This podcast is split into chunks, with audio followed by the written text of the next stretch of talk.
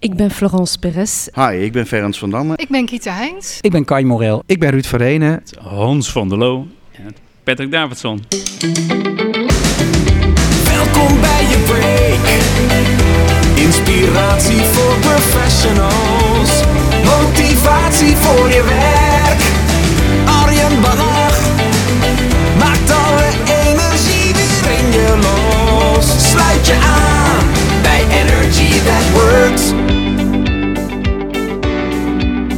Yes, lieve luisteraar, je bent weer bij een nieuwe aflevering van de podcast Energie aan het Werk. En waarschijnlijk is het bij het intro je wel een beetje gaan duizelen, want er zijn maar liefst zeven namen voorbij gekomen. Je hoort het goed, zeven namen. Uh, hoe zorgen we er dan voor dat dit niet een podcast van acht uur wordt? Dat zal ik je vertellen.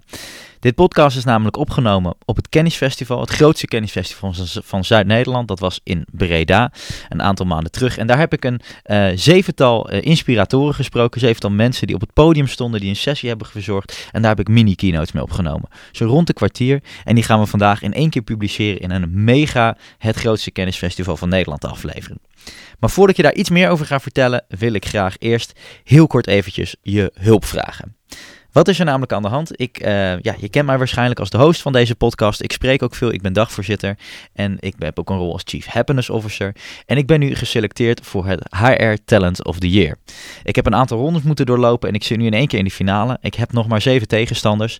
En behalve een juryprijs is er ook een publieksprijs. En je voelt hem dan misschien een beetje aankomen. Er kan gestemd worden tot 30 november. Dus nog bijna een volle maand kan er gestemd worden op wie volgens het publiek, volgens de netwerken in Nederland, het HR-talent van het jaar is. En ik doe daar natuurlijk ook aan mee. En in het begin dacht ik, ja, wil ik hier zoveel tijd in stoppen. Maar nu zit ik in die finale. Nu wil ik ook natuurlijk ontzettend graag winnen. En daar kan ik jouw hulp bij gebruiken. En stemmen gaat bijzonder eenvoudig. Niet met verschillende mailtjes die weer heen en weer moeten gestuurd worden. Het is eigenlijk gewoon weer een makkelijke stem uitbrengen.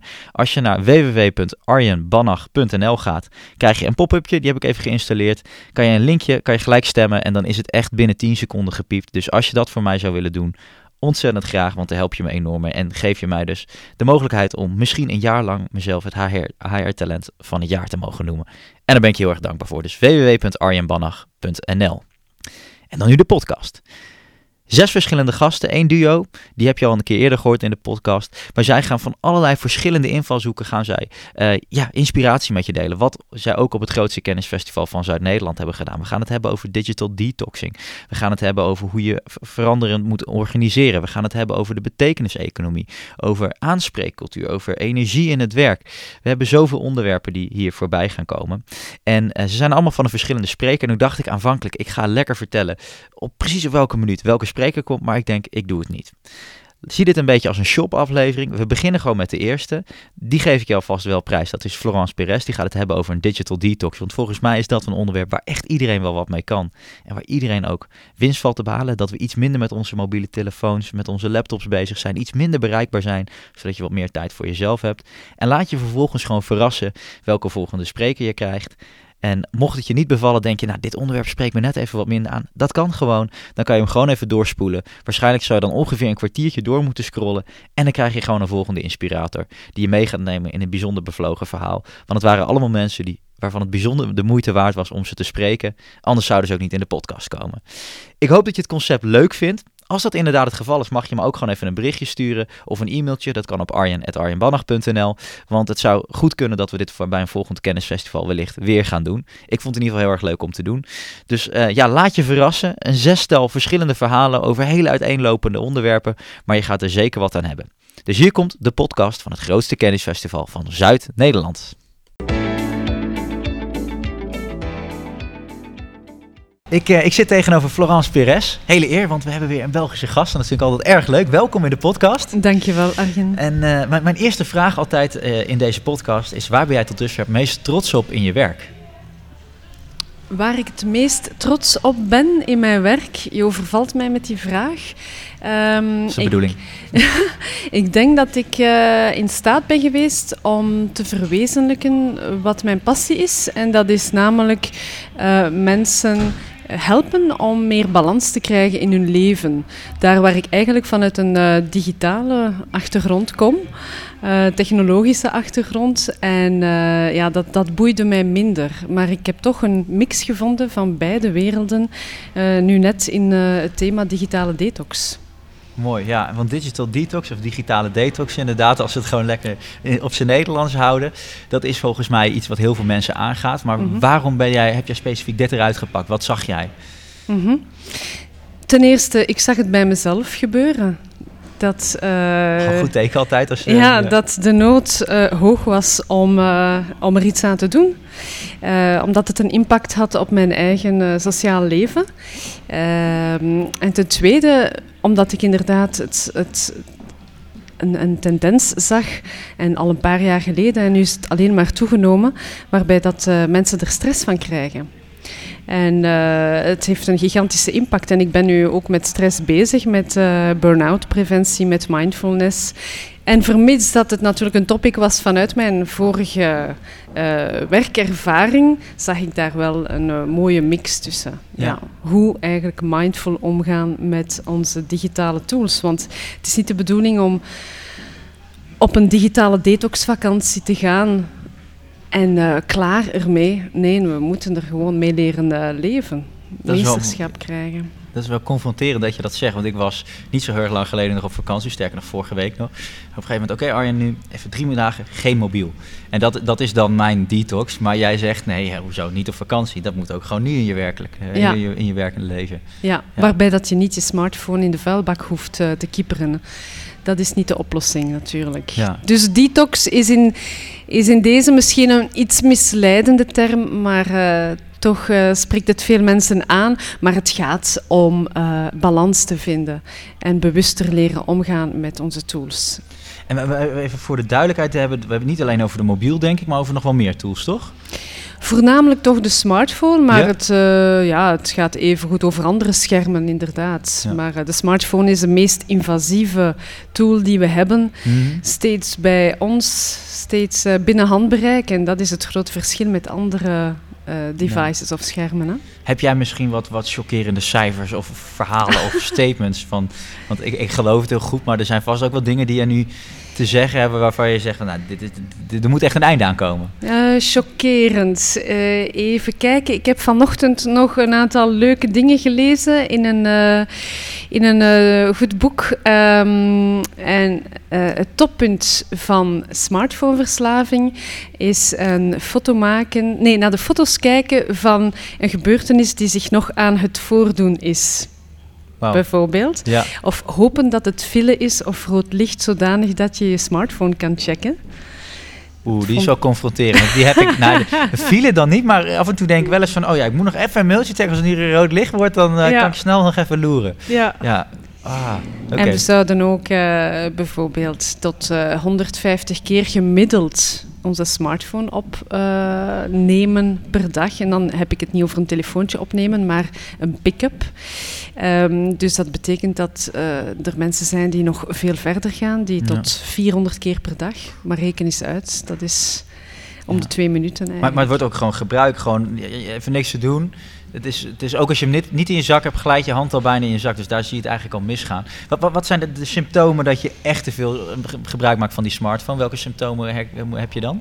Ehm, als je fantoomtrillen begint te krijgen, is dat al een heel zware indicatie. Maar ook eh, mensen onderschatten hun gebruik. Eh, je kan heel gemakkelijk meten hoe vaak dat je je smartphone opneemt, pick-ups, en hoe lang dat je daarop bezig bent. En dat kan ook wel eh, serieus confronterend zijn, tot uren per dag. Natuurlijk, dat is allemaal niet, eh, dat is niet allemaal verloren tijd. Soms ben je ook wel productief bezig, maar meestal is het toch wel eh, rubbish wat we Ja, aan het zeker. doen zijn. Ehm, dus je spendeert veel meer tijd dan je eigenlijk denkt. Eh, een onbedwingbare drang om naar je smartphone te grijpen, dat is ook een van de eh, symptomen. Ehm, en je spendeert, eh, je, je spendeert dat ten nadele van andere zaken. Ja. Van, van je familie, van je kinderen, van je hobby's, van je werk. Ehm, dat zijn zo'n beetje de symptomen. Ja. Maar vooral die automatische reflex, die onbedwingbare drang Ja. om er naar te grijpen, dat is toch wel duidelijk signaal. Tijd voor verandering, eh, zou je zeggen. Dat moet ook echt. Wel, als je er zelf die behoefte toe voelt, natuurlijk. Dat, daar begint het natuurlijk wel. Het is niet zo dat het per se moet. Maar ook als je smartphone verslaafd bent, zou je jezelf, vind ik het oké, dan moet je het misschien gewoon lekker laten. Wel, ja, maar weet dat er toch van alles in jouw hersenen gebeurt. Ja. Eh, dus het is niet zo onschuldig. Jouw eh, denkend brein wordt eh, heel erg geïmpacteerd, waarbij dat ten nadele van je focus, je productiviteit, maar ook je creativiteit. Want je zal ook veel minder zaken kunnen opnemen en opslaan in jouw lange termijn geheugen. Ja, mooi. Wauw. Dus, ehm, ja. Ja. Dus ook al vind je het oké en denk je van, pff, voor mij allemaal best oké, eh, goed, maar weet dan dat jouw brein wel daar onderaf ziet. Ja, Ja. oké. En, eh, volgens mij, hè, als ik dan, dan zelf heel eerlijk tegen mezelf ben, ja, redelijk smartphone verslaafd. Tenminste, ik heb hem echt vaak in mijn handen. Eh, ik heb ook genoeg leuke dingen erop te doen. Hè. Ik hou mijn Instagram bij, ik check mijn LinkedIn vaak. Mailtjes zijn belangrijk voor mij. Maar ik zou dat veel minder moeten doen. En, en volgens mij, als heel veel mensen in de spiegel kijken, zou ik zeggen, ja, ik moet minder op mijn smartphone zitten. Maar hoe dan? Hmm. Ehm, eerst en vooral, ik, allee, ik heb eigenlijk drie belangrijke eh, aspecten. Beperk de verleiding, beperk afleiding. Dat is om, om te beginnen. En dat kan je best doen door notificaties uit te zetten, meldingen, pushberichten uitzetten. Want dat haalt jou sowieso uit jouw, ja, uit jouw concentratie, uit hetgene waar je mee bezig bent. Dus je kan onmogelijk gefocust aan iets werken of in het moment zijn als je eruit gehaald wordt. Dus beperk die afleidingen door bijvoorbeeld die eh, push-notificaties uit te zetten. En g- dan beslis je zelf wanneer dat je naar je WhatsApp-berichten gaat kijken Ja. of naar eh, andere notificaties uit Facebook of weet ik veel. Ehm, heel belangrijk is om je brein ook breinrust te verschaffen. Als je permanent elk doodmoment, elk wachtmoment, elk verveelmoment eh, invult met prikkels, met eh, een spelletje, met Facebook, met eh, nieuws, dan wordt jouw brein overladen. En dat is dus heel nefast voor die zaken die ik daarnet opnoemde. Ja, dus voor jouw denkend brein, maar ook jouw empathie bijvoorbeeld, creativiteit enzovoort. Nou, Dus beperk of geef jouw brein breinrust. En Ja. dan een derde aspect is ehm, eh, beter nadenken over welke communicatiekanalen, ik noem het touchpoints, ja, welke touchpoints je gebruikt. We gebruiken nu alles door elkaar. ja. En we zien door het bos de bomen niet meer. Ehm, we gebruiken WhatsApp voor professionele zaken, maar eh, uiteraard ook voor privé. En alles wordt vermengd. E-mail is één grote vergaarbak, eh, is onze to-do-list, eh, is ons archief, noem maar op. Dan zijn er nog allerlei andere kanalen en alles wordt door elkaar vermengeld. En dat geeft ook een hoop stress en inefficiëntie met zich mee. Oké, dat vind ik wel interessant. Want wat, wat zou dan de oplossing daartoe zijn, tot die laatste? Ehm, dat je bedenkt, wat is de context? Bijvoorbeeld, ik ga heel bewust om met WhatsApp. Dat is voor mij een privé communicatiekanaal. Ja, Mail is voor mij een eh, professioneel communicatiekanaal. ja, Eh, via LinkedIn probeer ik, behalve netwerken, niet verder in te gaan op eh, vragen zoals eh, offertes of eh, verdere communicatie. Dan ga ik dat herleiden tot e-mail. ja.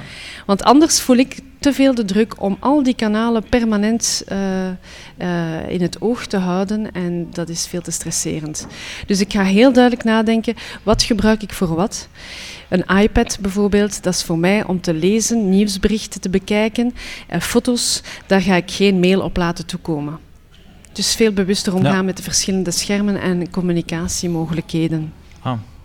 En, en, en, en, dan heb ik het idee dat er ook nog zoiets is dat, dat, dat ik mezelf moet afleren. Dat als ik die neiging heb om met mijn hand in mijn zak te gaan, dat ik dan gewoon even door mijn haar ga. Of Ja? mezelf even een high hoe, Ja? hoe, hoe, hoe zorg ik dat ik die, dat automatisme, dat ik dat niet meer doe? Ja, ten eerste door jouw smartphone niet per se altijd bij de hand te hebben. Oh ja. Waarom zou je hem altijd bij de hand eh, hebben? Natuurlijk, hier op zo'n event is dat normaal. Maar eh, thuis kan je hem gerust op een bepaalde plek leggen. eh, zodanig dat je dan niet die automatische reflex continu voelt. En op die manier zal je het verslavend aspect ook kunnen doorbreken. Ja. Want hoe meer dat je naar je smartphone grijpt, hoe meer dat je het ook zal nodig hebben. Ja. Ja. Oké, dus dat, dat is al een hele goede inderdaad, om die smartphone ook gewoon niet constant bij de hand te hebben. Ja. Eh, wat levert het uiteindelijk op als je, als je die digital detox, eh, als je dat helemaal goed doet? Ja, eh, wel tijdswinst. Ja, Enorm veel tijdswinst. Ja. Meer concentratie, meer, je krijgt meer dingen gedaan als je je minder laat afleiden, natuurlijk. Ehm, beter slapen. Op voorwaarde natuurlijk dat je dan ook eh, een uur voor je gaat slapen digi-detoxt. ja, Eh, want die schermen zijn. Die prikkelen een ander deel van ons brein, waardoor dat wij moeilijk onszelf kunnen beperken, intomen en stoppen. ja, mooi. Dus we blijven maar verder eh, Ja. doen tot een stuk in de nacht. dat is niet goed. Nee. Eh, dus dat zijn de grote voordelen. Terug eh, creativiteit, eh, meer ideeën, breinrust, minder gejaagdheid. Toch allemaal heel mooie Ja, dat klinkt goed. dingen, denk ik, in deze burn-out tijden. Dus, dus als, we, als, we, als we een rijtje maken, want ik hou altijd heel erg van stappenplannetjes, dan zeg jij, zet die notificaties uit. Ik heb ook wel eens gehoord grijstint op je mobiel aanzetten. Is dat goed of is je een beetje twijfelen? Ik heb dat ook al eh, gehoord. Ja, misschien dat dat helpt voor Misschien. sommigen. Why not? Ja, Ja. probeer het Hoe moeilijker en onaantrekkelijker je het maakt, hoe beter. Dus Ja. in die zin misschien wel, ja. Ja, notificaties uit. Goede je kan, eh, communicatiekanalen kiezen, Ja, wat je doet. en consequent blijven. Consequent daarin blijven, heel belangrijk. En gewoon die mobiel niet bij de hand hebben dus. Ja, en breinrust. Ja, Als je dan toch moet wachten, ja, profiteer ervan om rond te kijken. Mensen kijken is altijd heel leuk. Ja wauw. Als ik jou dan de allerlaatste vraag mag stellen, Florence. Ja. Wat is de belangrijkste sleutel voor energie op het werk? Ehm, humor. Humor. Ja. En als iemand zegt, ik heb geen humor, want ik hoor wel eens mensen die roepen, ja, ik heb helemaal geen humor. Dan vind ik dat grappig. Ik vind dat een heel mooi antwoord. Dankjewel voor je bijdrage. Graag gedaan. Eh, we zitten nog steeds op het eh, grootste kennisfestival van Zuid-Nederland in Breda. En tegenover mij Frens van Damme.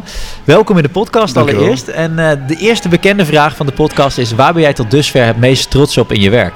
In mijn werk ben ik eh, in al mijn werk, dus vanuit mijn hele leven of wat ik nu doe.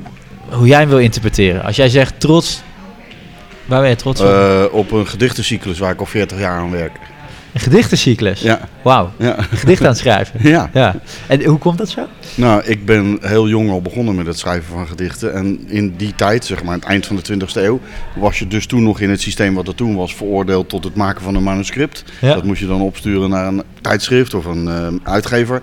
Wordt het beoordeeld of het wat is of niet. En daar kijken mensen dan naar. En dan liggen duizenden stapels met mensen die denken dat ze mooie gedichten schrijven. En dan ben je dus heel afhankelijk van het systeem. Ja. En toen ik in 1999 in Engeland ging wonen, ging ik mijn gedichten in het Engels vertalen. En toen was ook het internet vrijelijk toegankelijk. En sindsdien publiceer ik mijn werk gewoon op mijn eigen website met mijn eigen contactgegevens erbij. En ik heb een wereldwijd publiek zonder dat er allerlei tussenpersonen tussen zitten. Heerlijk.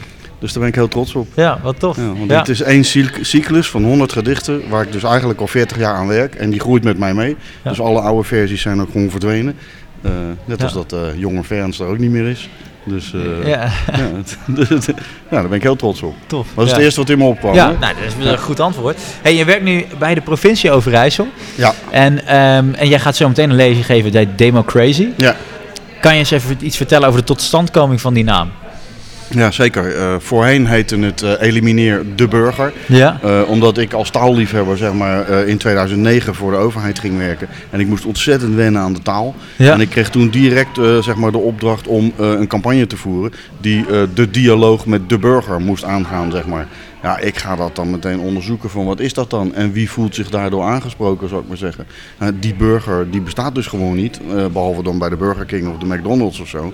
Want die mensen zijn gewoon mensen. En als je ze zo aanspreekt, dan ga je ze nooit bereiken. Ja. Dus eh, daar hebben, dat heb ik een jaar of zeven gedaan. En de laatste twee jaar investeren we vooral in het onderzoeken van wat dan wel. Hè? En dat doen we vooral met jonge mensen.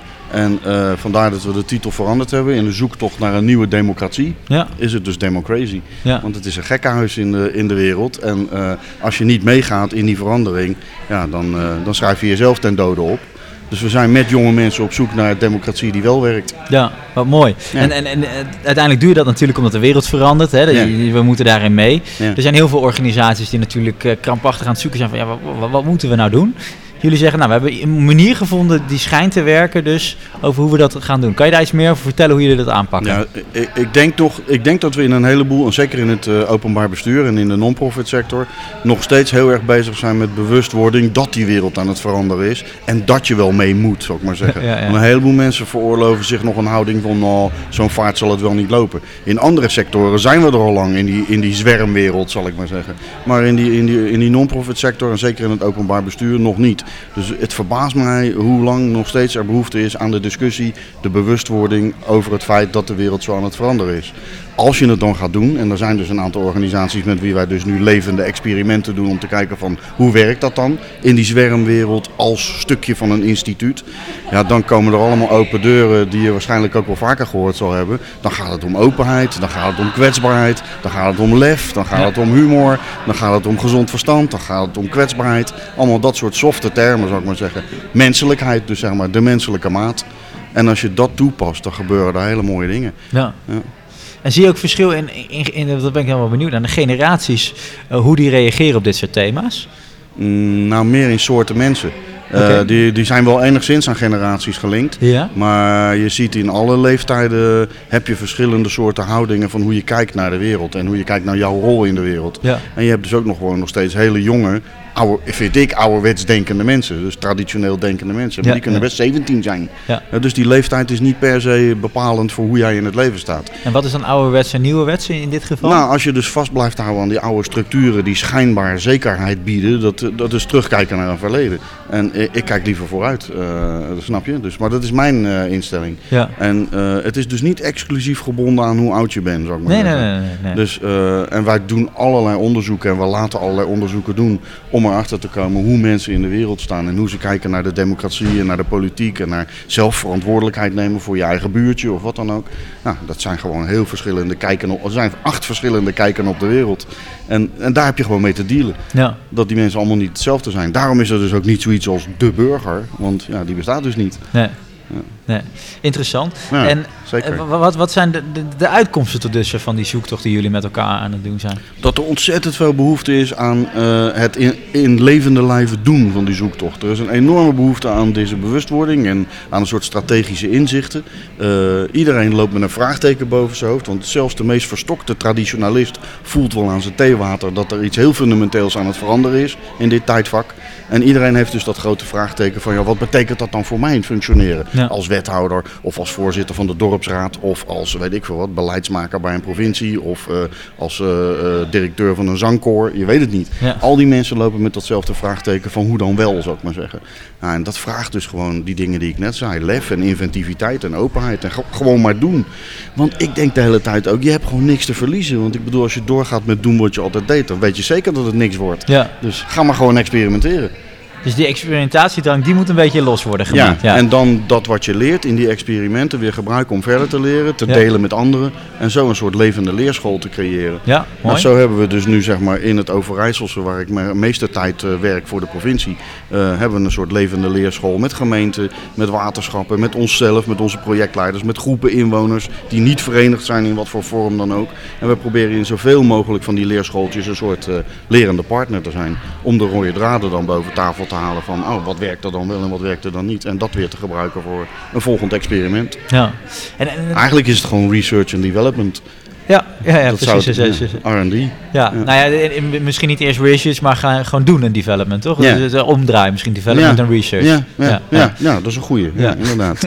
Ja, Oké, inderdaad. maar, maar, maar dat, wat, wat me dan nog wel eh, eh, fascineert, is dat, dat je bij sommige instanties inderdaad ziet dat dat doen normaal is geworden. Mhm. Maar bij sommigen zie je ook dat ze alleen maar blijven praten. Ja, weet je hoe dat komt? Nou, ik ben heel Door benieuwd. mensen. Door weer die verschillende types die je hebt, zeg maar. Ik heb dus in mijn om, ik werk nu al negen jaar voor de provincie Overijssel. Ik heb nog nooit zo lang een vaste baan gehad in mijn hele leven niet. En ik werk er nog steeds met heel veel plezier, omdat er daar steeds meer mensen zitten die dit snappen en die dit doen. En dat creëert een positieve energiestroom en daar floreer ik op, zou ik maar zeggen. Zodra ik een baas of een bazin zou krijgen die dit de kop indrukt vanwege angst of vanwege behoudzucht of wat dan ook, dan gaat die energie eruit. En Ja. dan, dan, dan eh, houdt het voor mij ook op, zou ik maar zeggen. Dus het is echt heel erg afhankelijk van personen. Je hebt een constellatietje nodig van een aantal mensen die gewoon hier eh, positieve energie in stoppen. En als dat niet zo is, dan moet je gauw wegwezen. Dan, Ja. moet, je, dan moet je iets anders gaan doen. Ja, ik, ik vind het eigenlijk wel een hele mooie, hele mooie boodschap. Dat, dat het dus echt gaat om dat je gelijkgestemden om je heen hebt. In, Ja. je, in je, je werkomgeving, in je team, collega's die er ook zo over denken als jij erover denken. En dan kan je samen een stap Ja, ik hou zelf heel erg van die oude Hollandse gezegdes en spreuken enzovoorts. En ik denk dus echt heel erg dat wat je zaait, dat ga je oogsten. Ja, En als je heel erg aan het zaaien bent en je oogst niks, dan moet je ergens anders gaan zaaien. ja, Zo simpel is het gewoon. ja. Mooi. En, en ook met de juiste mensen natuurlijk. Echt, Ja, ja. ja, ja. En, eh, dan, dan, en dan zie je nog dat een heleboel mensen wel wat tijd nodig hebben. Want dan, je, hebt, je hebt wat voorlopers en je hebt wat mensen die wat voorzichtiger zijn. Dat hoort ook allemaal. Dat is niet goed of slecht of wat dan. Dat moet je respecteren. Maar er moet wel beweging zitten. Er moet wel, het moet wel gaan stromen, zeg maar, een klein beetje. Ja. Want als je na een jaar bezig bent en je merkt, eh, nou het schiet niet op. Of je raakt zelfs gefrustreerd of cynisch of wat dan ook. Ja, dan moet je, het, eh, moet je het bij jezelf houden. Jij moet dan een beslissing nemen om te zeggen, ja, dan ga ik dus iets anders doen. Ja. Je, je gaat die anderen nooit veranderen. Dus eh, zoek een ander pad. Ja. Maar dat is natuurlijk ook zo dat in de, eh, zeker in de eh, overheid, maar ook eh, onderwijs, zorg, noem maar, die sectoren, en dat is denk ik in elke sector zo'n hoge werkdruk. En dat daar ook je misschien wel een beetje, de, de ideeën, een beetje, de creativiteit wordt misschien doodgeslagen. Dus het is moeilijk om met nieuwe ideeën te komen. Want als ik, een, als ik een heel mooi idee heb, dan krijg ik automatisch waarschijnlijk ook wel een bepaalde energie om in ieder geval dat te gaan delen. Mhm. Maar wat nou als die idee ook niet meer zo oppopt om, vanwege die werkdruk? Wat moet je dan doen? Ehm, eh, eh, dat jezelf proberen aan te krijgen. Ik blijf maar de hele tijd naar mezelf kijken. Ja, ja, Ik bedoel, eh, dus eh, ik denk niet dat er trucjes of methodieken zijn of cultuuromslagen of dat soort dingen Nee. die het dan mogelijk maken. Je moet zelf dat gevoel van urgentie krijgen om iets te gaan doen. De mooiste woorden van de laatste tien jaar eh, zijn van de Raad voor het Openbaar Bestuur. Die hebben in 2012 een rapport geschreven, dat heet Loslaten in Vertrouwen. En hun belangrijkste conclusie is dus dat die hele systeemwereld, met name in de non-profit sector, heeft een urgente en radicale paradigma shift nodig. Ja. Dat is dus in normale mensentaal, het moet verdomd snel heel anders. Ja. En daar moet je zelf voor zorgen. Ja.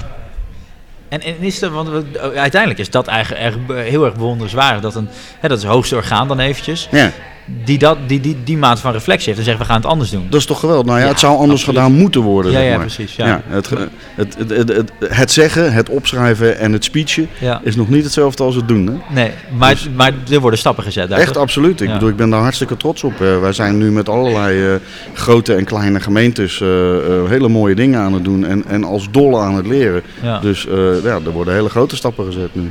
Heb je ook een, eh, want jij, jij, jij, deelt dit verhaal ook vaak natuurlijk. Heb je ook een eh, idee wat te doen als, als die top niet zo bereidwillig is om daarin mee te gaan? Ja, je eigen pad volgen, zeg maar. Gewoon je eigen ding doen. Eh, hier, hiervoor in de opera- en balletsector waar ik Ja. werkte, zijn wij gewoon met z'n zessen een heel klein bedrijfje begonnen. En we zijn het gewoon heel anders gaan doen dan het establishment. Ja. Dus we zijn gewoon eh totaal andere richting opgegaan. En daardoor konden we in zeven jaar wereldmarktleider worden. Wauw. Ja. Ja. en dan al die grote giganten, de Deutsche Gramophones en de Decca's en de EMI's, die bleven gewoon doen wat ze altijd deden. Ja. Ja, ja, daar kan je van profiteren. En dan vaar je een tijd lang tegen de stroom in, dat weet je dan dus. Ja. Maar als je daar dus een goede lange adem voor hebt en je hebt ook wat investeringspower in je energie en misschien wat geld, eh, ja, dan blijf je tegen die stroom invaren tot het gaat werken. Ja. Mensen moeten daaraan wennen. Mooi, dus, dus, dus je moet juist zorgen dat je die ideeën voor jezelf blijft creëren, gelijk Ja, stemmen zoekt Ja. en, eh, Ja. en, en dat gaan delen met iedereen. eh, mijn, mijn grootste eh, kracht of vaardigheid, of hoe je het ook wil noemen, Uh-huh. is denk ik passie. En ik denk dat je dat gewoon nodig hebt. Je moet gewoon geloven in dat wat je denkt dat oké is en daarvoor gaan. Ik, ik respecteer mijzelf ook als adviseur, als, waar ik word ingehuurd zeg maar, door, voor een provincie. Dan zet ik mij full power met passie in om mijn kwaliteiten ten dienste te stellen aan de doelen die zo'n bestuur zegt te willen halen. Ja. Maar ik reflecteer ze dan ook wel als een spiegel met je zegt dat je dat en dat wil halen. Meen je dat dan ook wel, zeg maar, weet je? Want als je dus zegt dat de mensen, weet ik veel wat, eh, zeggenschap krijgen over de energietransitie of zo, is dat dan echt zo? Ja. Of is het alleen maar een trucje om ze te betrekken? Dat is weer zo'n akelig woord. Zeg maar. Ja, precies, Ja. precies. En, en, en wa- wat nou op het moment dat je, dat, je bent dat traject ingegaan Hmm. en je merkt op een gegeven moment, hey, dit, dit, dit, dit loopt toch een beetje dood. Want dat gebeurt best wel vaak. Aan het begin is er dan veel energie. Mhm. Hè, en dan willen mensen ervoor gaan en uiteindelijk blijkt de praktijk weer barstiger te zijn. En dan ja, sta je toch weer een beetje terug bij af. Ja, ik merk dat hoe, niet Hoe zorg zo. je dat je die energie erin houdt? Ehm, door zelf een bron van energie te zijn en te blijven. Ik heb door mijn eigen leven en ook door schade en schande wijs geworden. Ik heb een enorme crisis meegemaakt en mijn eigen bedrijfje failliet gegaan en mijn hele leven aan puin enzovoorts. Daar leer je wel van om jezelf te beschermen. En ik doe eigenlijk elke dag nog steeds automatisch als ik thuis kom een soort self-check met van heeft deze dag mij meer opgeleverd aan energie dan gekost? Dan ben ik nog goed bezig. Ja. Als je een Ja. aantal dagen achter elkaar een omgekeerde uitkomst hebt, ja, dan, moet je dan moet je ingrijpen. Ja. Want de enige gemeenschappelijke factor in zo'n heel verhaal, dat ben je zelf. Je hebt geen invloed op de anderen of op de bazen of op de wereld of op de economie. Je hebt alleen maar invloed op jezelf. Dus je moet zelf zorgen dat je een zelf, eh, zelfstartend motortje blijft, zou ik maar zeggen. Ja. Nou, daar let ik heel goed op. En als ik dus dreig, zeg maar, eh, afgeknepen te worden of ingemetseld door allerlei muurtjes, dan moet je wegwezen. Ja. Ja. Supermooie, twee supermooie inzichten erin. Hè? De enige gemeenschappelijke factor, dat ben je zelf. Echt. Dus eh, niet bij anderen zoeken, maar bij jezelf. Het is zo makkelijk hè, om eh, de omgeving, de ouders, je samenleving, je werkgever, je baas, Ja. je bazin de schuld te geven van je eigen ellende. Ja. Ja, eh, de- dat zeg ik, de enige, de centrale stip in dat hele verhaal ben je zelf. Ja, ja, dus dat is zo mooi is hè, dat mensen dan zeggen je moet ver anderen. Terwijl als je dat uit elkaar knipt staat er ver en anderen. Ja. Dat eigenlijk dichtbij bij jezelf hoort Nou te ja, zijn. Nou ja, dat en, dus. eh, ja. ja. En, eh, dat dus. Precies. En, en, en dus die energiecheck. Zit ik, krijg ik meer energie van de dingen die ik doe dan, dan minder. Ja, ik heb dat altijd automatisch gedaan van nature. Eh, maar nu ben ik dat, doe ik dat steeds veel bewuster. Ook eh, in de projecten waar ik in zit, voel je dus gewoon, zijn we nog goed bezig of eh, heeft het iets nodig, zou ik maar Ja. zeggen. En dat is veel minder manageable, zou ik maar zeggen, in traditionele zin, dan dat het gewoon ja, aanvoelen is, zal ik maar Ja, zeggen. ja. Dat is lastig voor een hele hoop managements, want dat zijn natuurlijk niet zulke meetbare skills. Dat gooi je niet even makkelijk in Prins 2 of zo. zeg maar, Nee. Zit de energie er nog in? Ja. Ja. Nou, dat lijkt me misschien wel tot, tot, tot de mooie laatste vraag. Want de podcast heet Energie aan het werk. Oh, echt waar? Wat is, wat is eh, voor jou de belangrijkste sleutel voor energie op het werk? Ehm, plezier. Dat is mijn maatstaf. Eh, heb ik er lol in? Hebben de mensen er lol in? Eh, plezier. Dat, is- dat is mijn maatstaf om de energie te blijven, laten blijven stromen. Zodra mensen gaan verzuren. je kan best tegenslagen hebben. Je kan best boos zijn. Je kan ook best gefrustreerd raken doordat de dingen niet gaan zoals je hoopte dat ze zouden gaan. Maar uiteindelijk moet je toch wel plezier hebben in wat je doet. En dat is volgens mij de grootste brenger van energie. Ja, mooi. Mag ik je hartelijk danken voor de Ja, bijdrage? ja, graag gedaan. Ik hoop dat de mensen er wat mee kunnen en, eh, en zelf wat doen. En dat ze hun eigen urgente en radicale paradigma-shiftje gaan zijn, zeg maar. Mooi verwoord, dankjewel. We zitten hier bij de batterij van het grootste kennisfestival van Zuid-Nederland in Breda. Tegenover mij Gita. En eh, Gita, jij, we gaan het hebben over aanspreekcultuur. Dat is een beetje jouw topic. Maar ik Ja. heb één bekende vraag waar ik elke podcast interview mee begin. Oké. En dat is waar ben jij tot dusver het meest trots op in je werk?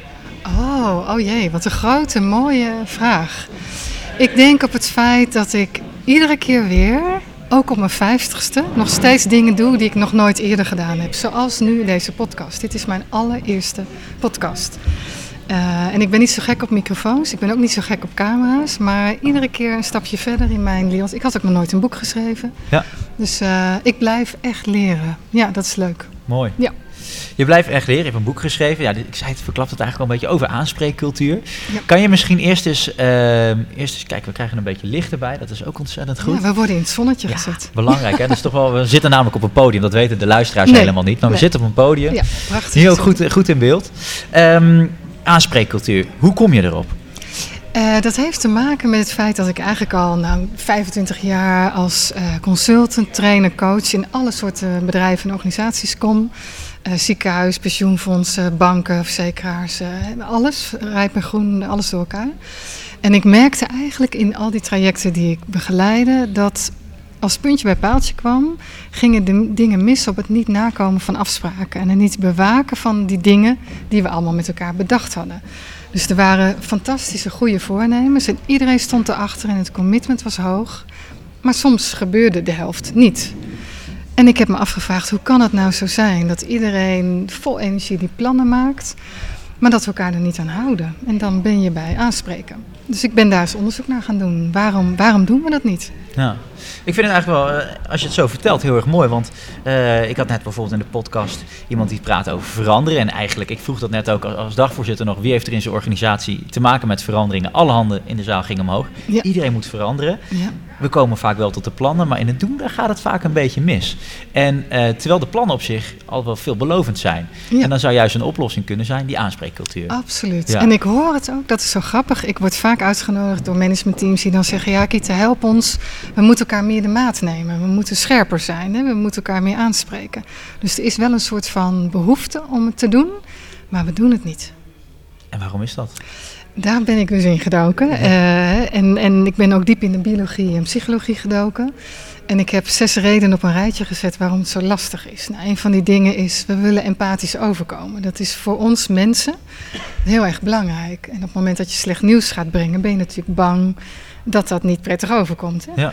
Eh, we willen bij de groep horen. Dat is een heel belangrijk. Ik merk vooral in organisaties die een soort van familiecultuur hè, of een hele sterke band hebben. Ja. Als het daar niet wordt aangesproken, zul jij nooit degene zijn die daarmee gaat beginnen. Je, je, je, je pas je aan aan het gedrag van de groep.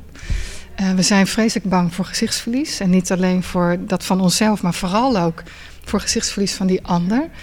Eh, nou, ik heb net bij de lezing een voorbeeldje gegeven. Ehm, stel dat je in een overleg zit en eh, een collega van jou is een half uur aan het woord. En je hebt maar een uur. En je besluit, nou, na 35 minuten, het is wel mooi geweest. Ik wil er wel eens wat van zeggen. Dan loop je twee risico's. Dan neem je twee risico's. Namelijk, jouw collega's kunnen je bijvallen en zeggen: Jee, dat je, wat fijn dat jij dat nou eindelijk eens zegt. Ja. Dan heeft die ander gezichtsverlies, hè? die spreker die eh 35 minuten bezig was. Het kan ook zo zijn dat die collega's tegen je zeggen: "Joh, stel je niet zo aan, dit is een vreselijk interessant verhaal. Dit is belangrijk. Nou, daar gaat jouw gezicht. En dat is altijd eh, kiezen uit twee kwaden. Nou, dat Ja. soort factoren spelen mee. We Ja. zijn ook erg gericht op korte termijn resultaat.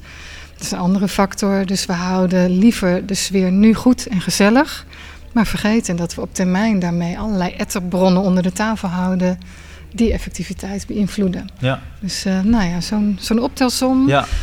Toen ik er nu vier volgens mij. Heb je de laatste twee ook nog? Of, eh? Eh, ja, moet ik even graven. Welke heb ik nog niet gehad? Ja.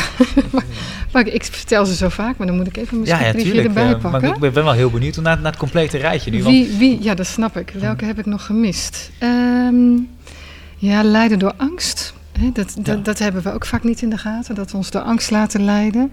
Dus de angst voor escalatie weegt zwaarder dan eh, het verhogen van effectiviteit, bijvoorbeeld. Dus de, de risico's die wij inventariseren en in beeld brengen, die geven een zwaarder gewicht. gaan die negatieve emoties uit de weg. Ja, die, Ja. Ja, dus, maar volgens mij hebben ze zo'n beetje Ja. gehad. Ja. Interessant. En ik kan me nou heel goed voorstellen dat ehm, ja, ongetwijfeld hè, heel veel mensen dan denken, ja, ik, ik vind het ook moeilijk om mensen aan te spreken. Sterker nog, ik heb ooit wel eens eh, gehoord eh, in, in, in een onderzoek van iemand die, op het, eh, die, die, die onderzoek deed naar mensen op het sterftebed. Hè, dat zijn de vijf oh ja. doodsovertuigingen, of waar je spijt van hebt als je doodgaat. En er was eentje van dat ik wou dat ik inderdaad had kunnen vertellen wat ik eigenlijk voelde. En mensen durven dat gewoon niet. Nee. Hoe nee. kan je daar iets Nee. tegen inbrengen? Nou ja, de, de verklaring zit dus hè, in die redenen. Ja. Wat heel erg helpt, denk ik, is het niet zo zwaar maken. Wij maken aanspreken zo groot. En dan denken we, dan moeten we een vergadering of een afspraak voor maken. En dan moeten we een vergaderzaal reserveren. En dan gaan we een uur zitten. En dan wordt het heel beladen. Hè? Ja. Of we, we verzamelen de hele bubs op tot het beoordelingsgesprek. Nou Ja. wordt dat een heel beladen gesprek. Dus ik denk dat het belangrijker is om überhaupt het woord aanspreken te vergeten. Dat klinkt heel raar, hè? want als je een boek schrijft, aanspreken, gewoon doen. En je zegt, vergeet het woord aanspreken. Maar ik bedoel daarmee dat ik de aan liever zou vervangen door be, door bespreken. En dan wordt het wat laagdrempeliger. Eh, wat mij betreft, en dat is ook een beetje tegendraads, mag je de feedbackregels vergeten.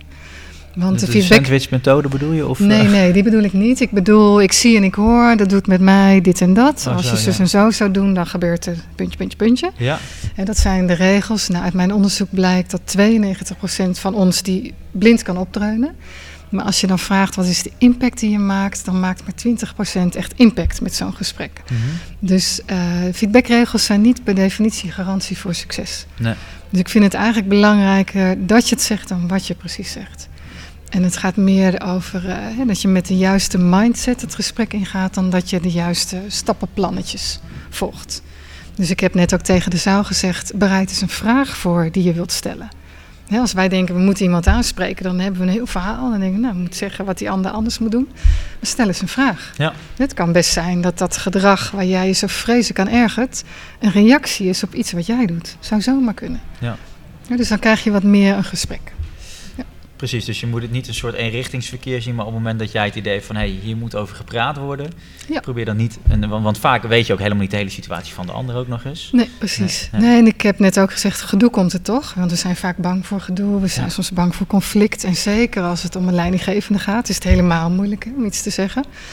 Eh, de geruststellende gedachte is dat gedoe er toch komt, maar dat als je het niet zegt, er nog veel meer gedoe komt. Dat is een hele mooie. Ja. Als je Ja. het niet doet, komt er nog meer gedoe. Ja, absoluut. En misschien ook wel juist bij jezelf, want als jij al die emoties binnenhoudt, dan op een gegeven moment spuit het een keer uit. ja, dat blijkt ook uit onderzoek. Eh, mensen die zich uitspreken lopen minder risico op een burn-out bijvoorbeeld. Dat is wetenschappelijk Oh, aangetoond. Nou, dat is belangrijke. Ja. En andere die wetenschappelijk is aangetoond dat mensen die zich uitspreken en aanspreken, die krijgen meer respect van collega's, van hun leidinggevende.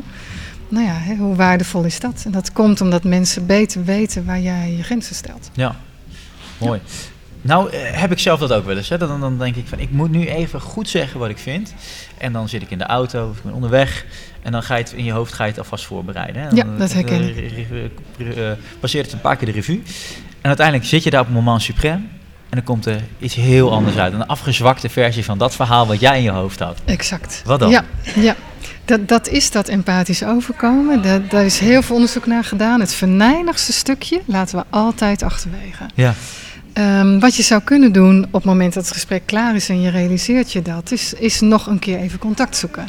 Ik heb sowieso, eh, ik pleit ervoor om minstens twee gesprekken uit te trekken van maximaal vijf minuten. Dus dat eerste gesprekje kan heel kort, twee zinnen. Hè, en het tweede gesprekje ook. ja. Maar zorg dat je altijd een tweede gesprek hebt. Want het is normaal, het is zo eh, beladen onderwerp. Het is zo onderschat hoe lastig het is, dat aanspreken. Dus het is normaal dat je daar de tijd voor nodig hebt. Ja, dus het is helemaal niet gek om er nog een keer op terug te komen. De- de- de- precies, dus dat is, dat is dan de belangrijke tip. Ja. Eh, het gevoel moet eruit. En zou heel goed kunnen dat het inderdaad in het eerste gesprek niet is. Dus Er zit, ja, er zit wel een maar bij het gevoel. ja? Eh, ik, hou, ik ben wel fan van even één nachtje erover slapen. Ja. Want ik maak vaak mee dat wij bezig zijn om onze irritatie en frustratie bot te vieren op een ander. Ja. En dat is geen aanspreken. Nee.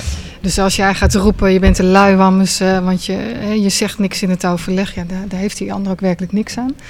Dus ik vind het belangrijk dat je jezelf eerst afvraagt, waarom ergert dat gedrag mij zo? Hm. En wat zegt het over mij? Ja. En op het moment dat je dat doet, zul je merken dat die emoties al een plekje krijgen. Ja.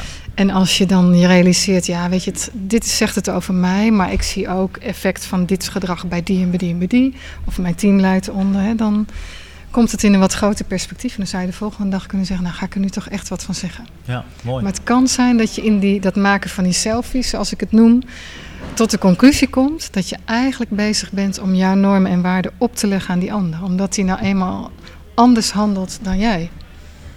Dus en de vraag is, ja, het kan, het zegt ook iets over jezelf. Je Ja. kunt bezig zijn om heel arrogant jouw normen en waarden op te leggen aan iemand anders, die dan net even iets anders doet dan jij dat gewend bent. Ja, Ja. En je plakt er een plakker op, goed of fout. Dus het is belangrijk om dat eerst te analyseren. Precies. Mooi. Dus niet ook, dat is- heeft ook te maken met niet te snel willen beoordelen. Ja. En, en dus misschien af en toe een pauze inlassen. Ik, ik, ik, ooit een mooie methodiek, ik weet die zal je ongetwijfeld ook kennen, is dat je dan, als je dan iets wil zeggen tegen leidinggevende collega, mailtje tikken. Mailtje even concept opslaan en de volgende dag terugkijken. Ja. En vaak zie je dan al van, nou, misschien zit het toch wat genuanceerder. Ja. Ja, Dat vind ik een prachtige tip. Die staat niet in mijn boek, helaas. voor het tweede boek. ja. Ja. ja, nee, maar is absoluut prachtig. Ik doe het zelf eerlijk gezegd ook. Ja. Dan zorg ik wel dat het e-mailadres er niet in staat. Of voor je het Ja, druk je per ongeluk op cent. Maar het is een hele goede manier. En een dag later even lezen. Mijn man is ook een goede manier. Die toetst dan soms even als het heel beladen is. Dat laat ik even zien. Hè? Wat vind jij ervan? Ja. Heel goed. Ja. Nog even de eh, een vervolgstapje, want het is natuurlijk niet alleen maar een, een, een, een eh, spel tussen mensen, maar dat zit ook wel in de cultuur van de organisatie, waarschijnlijk in teams, Ja. tussen, tussen leidinggevenden en teams. Ja. Welke rol speelt cultuur in die, in die aanspreekfunctie? Ja, een hele grote. Ik zie dat eh start-up organisaties en kleinere bedrijven het vaak wat meer in de haarvaten hebben dan hele grote organisaties. Mhm. En dat komt omdat die kleine bedrijven, hè, daar ken je elkaar allemaal. Er zijn afdelingen heel direct van elkaar afhankelijk. Hè. Dus als afdeling A niet levert, zit B in de problemen. Daar zijn de lijnen vaak kort en daar gebeurt het meer. Eh, ik zie dat het in familiebedrijven bijvoorbeeld relatief wat minder gebeurt. Omdat daar de druk om bij de groep te blijven horen nog wat groter is dan in allerlei andere organisaties.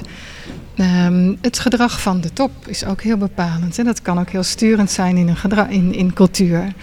Als de top de gewoonte heeft om expliciet te laten zien dat er wordt aangesproken, bijvoorbeeld. Hè, ehm, eh, er is een beleidsplan vastgesteld en voor de hele organisatie is heel zichtbaar dat een van de directeuren dat beleid niet uitvoert. Als er dan niet wordt ingegrepen in de top, dan is voor de hele organisatie duidelijk: in de top wordt niet aangesproken. Ja. Dan kun je het in de rest van het bedrijf echt vergeten. Dus leiderschap heeft hier ook weer een hele belangrijke Ja, voorbeeldfunctie. voorbeeldgedrag is cruciaal, Ja. absoluut. Ja. Ja, dus als we gaan kijken naar, naar cultuur, naar waarden die nodig zijn in een organisatie, dan, dan begint het eigenlijk, zoals heel veel dingen, ook wel weer boven in de organisatie. Maar hoe zorg je in ieder geval dan binnen een team er dan toch voor dat je die aanspreekcultuur met elkaar dan meer gaat creëren? Wat zijn de Mhm. stappen die je daartoe kan zetten? Eh, ja, en ik, ik, ik wil die, dat voorbeeld graag ook. eh, het is een, een, een soort voorwaarde. Tegelijkertijd pas op dat het geen excuus wordt. Dat zie ik ook vaak. Hè? Dat, ik, dat in organisaties mensen zeggen: joh, maar het de directieteam doet het ook niet. Dus wij gaan het ook niet doen. Hè? En dan kom ik bij jouw vraag. Eh, ik vind het echt prachtig als teams zelf bedenken, los van wat er om ons heen gebeurt. Wij hebben er last van dat iedereen onvoorbereid in de vergaderingen zit. En daar gaan we vanaf nu wat aan doen. Ja. En dat kun je natuurlijk doen. Dat kun je gewoon met elkaar afspreken. En je kunt ook afspreken, we gaan proberen elkaar er scherp op te houden.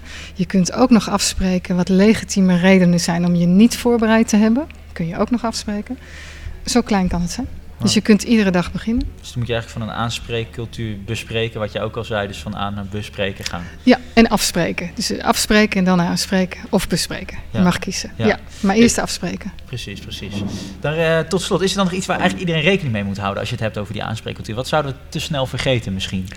Wat we snel vergeten is eh, hoe onze primaire menselijke drivers ons in de weg zitten. De, we hebben allerlei redenen om het niet te doen, zoals hij gaat toch over een jaar met pensioen, of eh, de tijd is nu niet goed, of eh, dat team heeft het al zo druk. Of, hè, dus zijn, dat is heel makkelijk. Dat klinkt beter dan ik spreek jou nu niet aan omdat ik bang ben dat het niet meer gezellig is daarna. Of omdat ik bang ben voor een conflict. Of omdat ik bang ben om jouw gezichtsverlies te bezorgen. Eh, dus ik vind het wel belangrijk dat we regelmatig blijven toetsen. Wat gebeurt er in mijn eh, hoofd en in mijn binnenwereld? En welke hele natuurlijke mensen, dri- menselijke drivers zitten mij nu in de weg? Ja. Dat Mooi. vergeten we al te makkelijk. En daarom, dat, om nog even door te trekken. Wat kan helpen, denk ik, is dat we bewuster een kosten-baten-analyse maken. Of een afweging, of een risico-batenafweging. We doen dat nu heel onbewust. Hè, Ja. Dus dan schiet er door ons hoofd, hoe conflict, escalatie. En dan doen we het niet. Maar als je daar nou bewust eens een aantal baten tegenover zet, wat het zou kunnen opleveren. Minder energieverlies, eh, meer helderheid, grotere effectiviteit, grotere productiviteit. En je kent daar gewicht aan toe. Dan mag je alsnog kiezen om het niet te doen. Maar heb je het in ieder geval bewust, is het een bewust besluit. Dat, dat zou al een enorme winst zijn. Probeer het van het onbewuste naar het bewuste. te Ja, doen. absoluut. Prachtig. Allerlaatste vraag, Jolita. Wat is de belangrijkste sleutel voor energie op het werk? Poeh. Ehm, wat mij betreft, maar goed, dat is een heel persoonlijk antwoord. Heel dicht blijven bij je persoonlijke drijfveren. Doen waar je hart ligt, doen wat je leuk vindt. En als je mensen om je heen hebt die dat ook doen, dan gaat het als een trein. Mooi, dankjewel.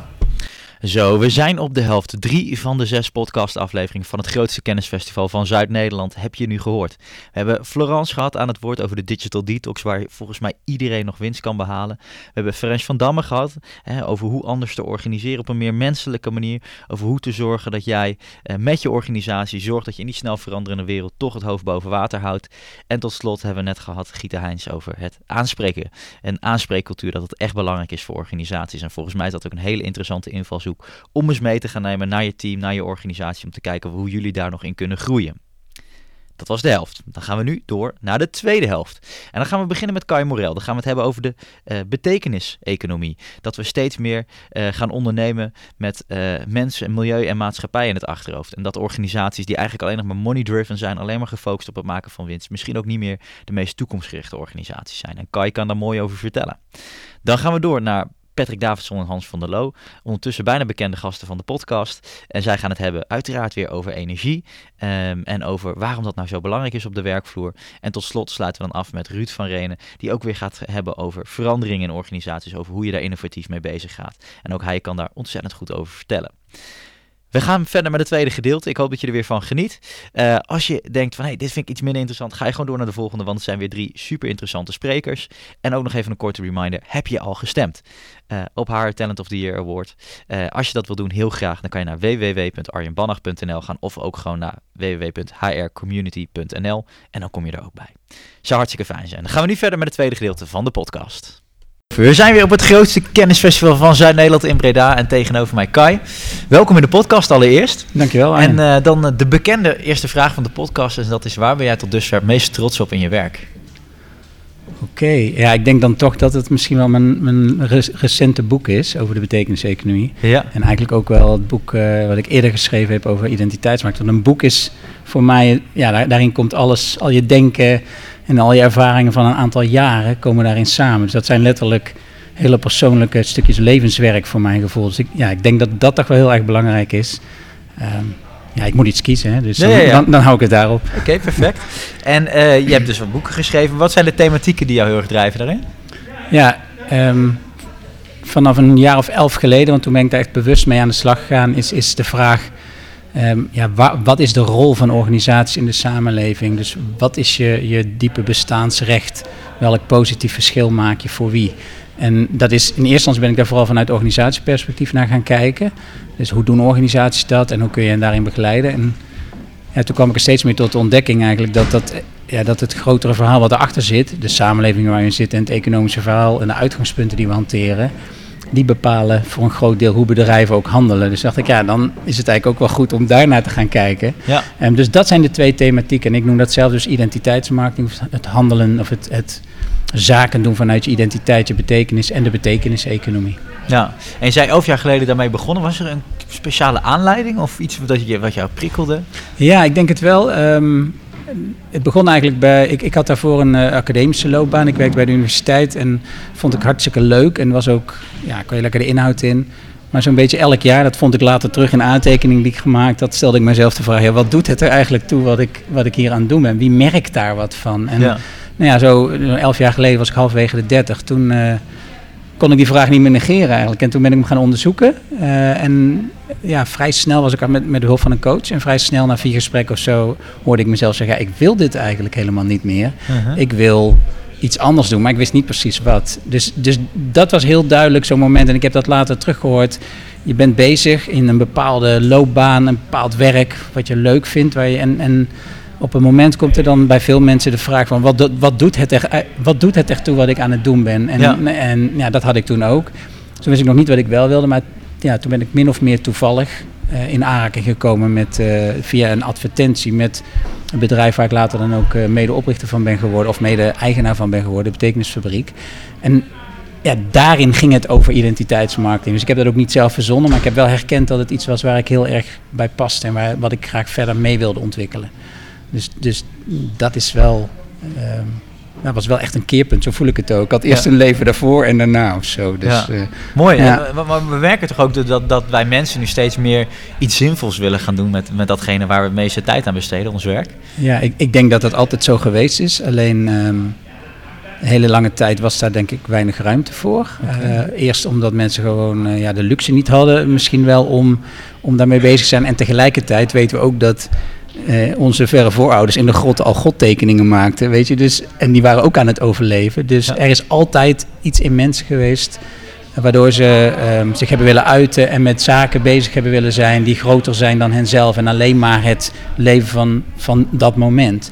Ja. Ehm, ik denk wel dat er periodes zijn geweest waarin het zo zwaar was om je, om je te redden. En dat je zoveel tijd moest besteden, bijvoorbeeld aan het verzamelen van eten of aan het onderhouden van je, van je geliefde. Dat er weinig tijd overbleef om daar echt ruimte aan te geven. En met de toegenomen eh, eh, welvaart is die ruimte er gekomen. In combinatie met dat die welvaart op een manier ingevuld is die heel- voor heel veel mensen heel onbevredigend is. Dus volgens mij zijn het die twee bewegingen Mooi. Ja. waardoor mensen nu in deze tijd, en ze kunnen het zich permitteren om er veel meer mee bezig te zijn, omdat de directe noodzaak om te overleven is er voor veel mensen niet. Ja. Ehm, En ja, de, de wereld is zo geworden dat, daar, dat het daar heel lang niet om gedraaid heeft. En zeker in een werkcontext. Het was echt iets wat doe maar in je vrije tijd. Hè? Dat een beetje, ehm, eh, als je met idealen bezig wil zijn of na wil denken over wat je echt drijft. nou, dat, dat doe je dan in cursussen of in je hobby's of zo, maar niet op het werk. En nu is, ja, is dat helemaal veranderd. Omdat mensen zich realiseren, ja, je neemt alles ook mee naar je werk. Ja. Dus dat aspect ook van je mens zijn. En als je daar ruimte aan geeft,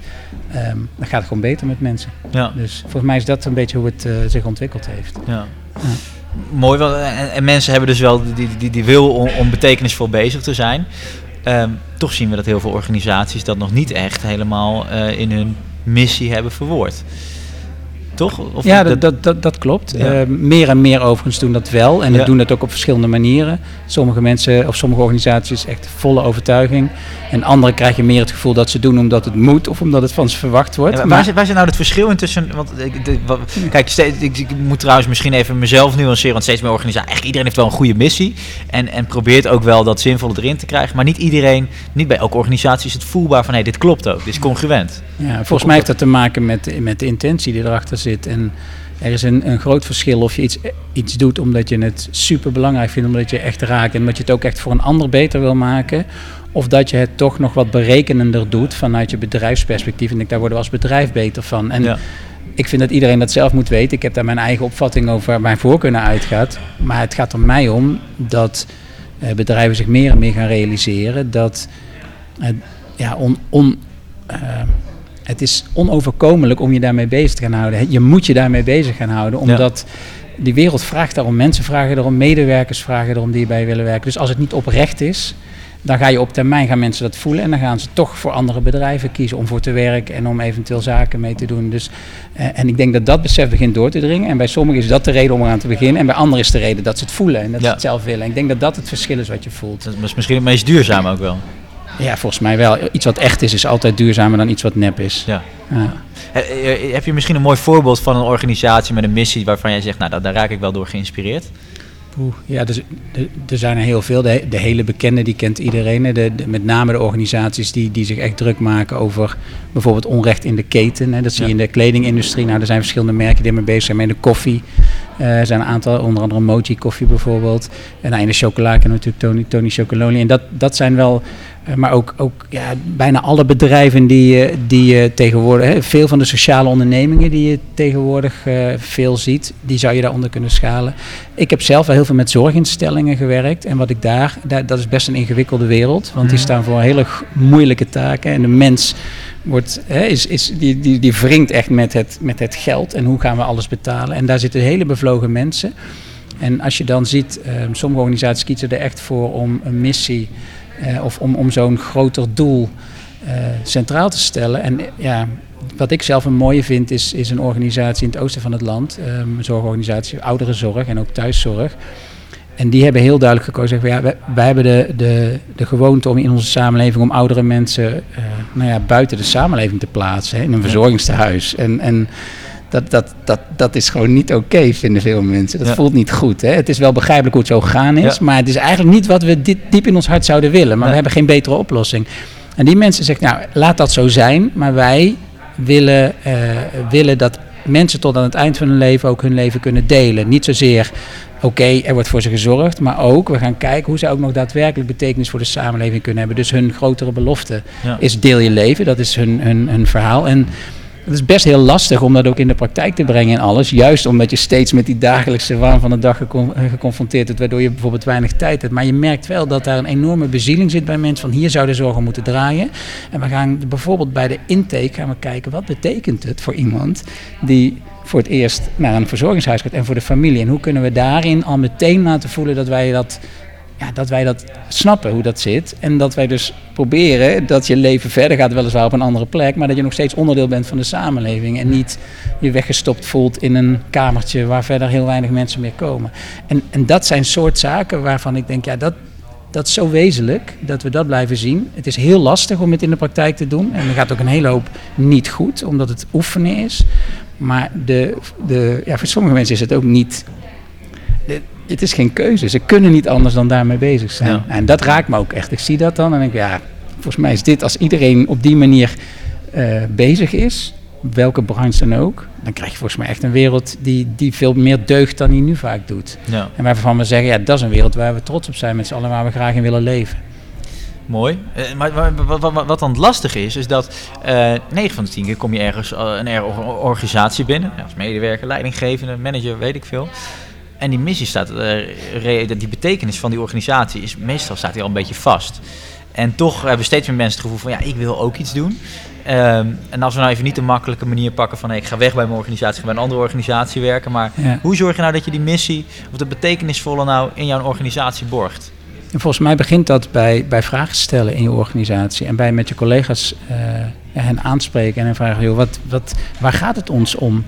Op het moment, nou, dat kan je, kun je inbouwen als je dat wil in een teamoverleg, dat je gewoon zegt dat wordt een vast agendapunt, maar dat is al heel technisch. Ja. Maar volgens mij begint het gewoon als je bij je collega's aan tafel zit of met hen samenwerkt in de auto of waar je ook maar zit of op kantoor of bij het koffiezetautomaat, dat je af en toe eens vraagt, joh, wat, wat is hetgene waar het ons echt om gaat? Waar lig jij wakker van? Weet je, waar zit jij echt mee? En wat kunnen wij daaraan doen met ons bedrijf of onze organisatie om daar verandering in te brengen ten positieve? En dat, dat is, klinkt heel vanzelfsprekend, maar wat ik gemerkt heb in, in al die jaren nu dat ik, ja, dat ik organisaties daarbij begeleid, is dat die vraag heel vaak niet gesteld wordt. Collega's kennen elkaar niet op dat vlak. Nee. Zelfs als ze wel bij elkaar thuiskomen, vragen ze bijna nooit naar die hele diepe drijfveren en waarden die, die, die mensen eh, vaak onbewust delen, maar waar ze dan heel weinig mee doen. Dus daar begint het. En ja, dan is het zaak om ook ehm, als organisatie, om, om, om degene die daarover gaan, over de strategie en over de koers van de organisatie, om daar ook het enthousiasme voor te laten voelen en ook het, ook het besef dat dat hen ook dat dat goed is voor de organisatie om daar meer aandacht aan te geven en je daarop te gaan richten. Dus dat is eh, soms een langdurig pad, maar het begint bijna altijd bij individuen in een organisatie die zoiets aanzwengelen. Kijk, en als die op het leidinggevende niveau zitten, kan het sneller gaan dan vaak als het eh, mensen zijn die, die minder invloed hebben. Ja. Maar volgens mij, iedereen die zoiets voelt, zou het moeten uitspreken, denk ik. En niet vanuit, het gaat toch niet lukken, maar vanuit, het, het zit bij mij, het zit vast ook bij anderen, laten we het eens over hebben en kijken hoe groot het eigenlijk is. Misschien kunnen we het groter maken met elkaar. Nou, Ja. Heel mooi gezegd, heel mooi gezegd. Dus het is inderdaad al dat het gaan verbaliseren van je gevoel wat je hebt. Onder woorden brengen, misschien gelijkgestemden gaan zoeken. Ja. En, en, en jij, jij, jij hebt natuurlijk redelijk wat trajecten gedaan, want eh, dat gebeurt nog wel eens. Hè. In een organisatie wordt veel gepraat. Ehm, dit gebeurt misschien ook wel uit een stokje onvrede nog. Hè, dat het een beetje de negatieve kant op gaat van ik wil dit meer in mijn werk zien of ik krijg dit niet in mijn werk. Ja. Maar hoe gaan we dat dan uiteindelijk omtoveren tot uiteindelijk dat je zorgt dat je werk ook meer inspirerend wordt. En dat je dat ook daadwerkelijk meer betekenisvol werk gaat doen. Ja, ik, ik, ik denk dat het ehm, vooral is dat je het, het ziet. Dus, dus ehm, ga kijken bij organisaties die dat doen. Ehm, die vertellen ook het eerlijke verhaal, want het is niet makkelijk vaak. Maar je ziet, het werkt aanstekelijk. Een mooi voorbeeld. We hebben een, een tijdje geleden vanuit Stichting Betekenis Economie in Twente... het zijn een aantal ondernemers die gezegd hebben... wij geloven in dit verhaal en wij gaan dat nu gewoon in de praktijk brengen. We gaan het laten werken. Niet meer te veel over praten, gewoon doen. Toen hebben we een bustour georganiseerd, zo'n oude Amerikaanse schoolbus. Was niet zo milieuvriendelijk, moet ik zeggen, maar was wel heel mooi sfeertje. En toen zijn we langs een aantal bedrijven gegaan en een daarvan was ehm, een, zorgings, een verzorgingshuis uit diezelfde club waar ik net over had. En ehm, we gingen daar met 35 mensen heen en we werden daar begeleid en, en eh, rondgeleid. En we hebben met bewoners gesproken en, en de, de, de, degene die daar de, de, de, de, eh, ja, de boel draaiende hielden, medewerkers die namen ons mee, die vertelden ons waar ze mee bezig waren. En van de 35 zei letterlijk iedereen na afloop van, joh, hier zou ik direct mijn geliefde ouders of moeders of partner zo. nee, Ja, ik zou willen dat die hier terecht kwamen. Je zag gewoon de aanstekelijkheid van wat zij van binnen deden, straalde uit naar buiten. En, en dan, dan hoef je niks meer te vertellen aan mensen. Dan hoef je Nee. het niet meer uit te leggen. Eh, ja, dan gaat het vanzelf. Dus volgens mij is dat de truc om, om de goede voorbeelden naar, naar voren te brengen. Het eerlijke verhaal te vertellen. Want je moet er vaak wel een tijd mee bezig zijn. En vervolgens, ja, laat mensen maar, maar zelf voelen en ervaren hoe mooi dat is. En dan wil je vaak niet meer anders. Dan wil je dat ook en dan ga je dat proberen. En bemoedigen. Want er is veel cynisme overal. En volgens mij eh, is dat, helpt ons dat niet verder. Dus eh, als het lastig is, zeg je, ja, het is ook lastig, maar het is de moeite waard. Dus ga Ja. verder. En Ja. nu zit er nog heel erg op dat stuk, want dit, ik vind dit een prachtig voorbeeld. Volgens Ja. mij doen veel te weinig eh, professionals, leidinggevenden dat van hey, als je denkt van ik wil een kant op, de voorbeelden liggen voor het oprapen. Laat je eens even eh, onderdompelen in zo'n wereld, net als het mooie voorbeeld dat jij net noemt. Maar wat ik dan nog zo lastig vind, is hè, wat, wat in de praktijk zo weer barstig blijkt, is om daadwerkelijk die ruimte te vinden, om dan stappen te zetten in hoe zorgen dat we dat betekenisvolle stapje voor stapje daar weer in gaan zetten. Heb je daar misschien wat tips voor, hoe dat te Ja, doen? nou ja, ehm, wat, wat wij zelf ontwikkeld hebben, ook, ook vanuit die stichting, omdat wij precies die vraag ook kregen van ondernemers die zeggen wij willen wel, maar hoe dan? Ja. Ehm, hebben we, een, een, we hebben dat de betekenisbox genoemd. Het is een soort bordspel. Het is niet echt een spel, maar het is puur bedoeld om het gesprek op gang te brengen binnen je organisatie aan de hand van hele concrete stellingen. Bijvoorbeeld een stelling als eh, wij ondernemen niets waar een ander schade van ondervindt.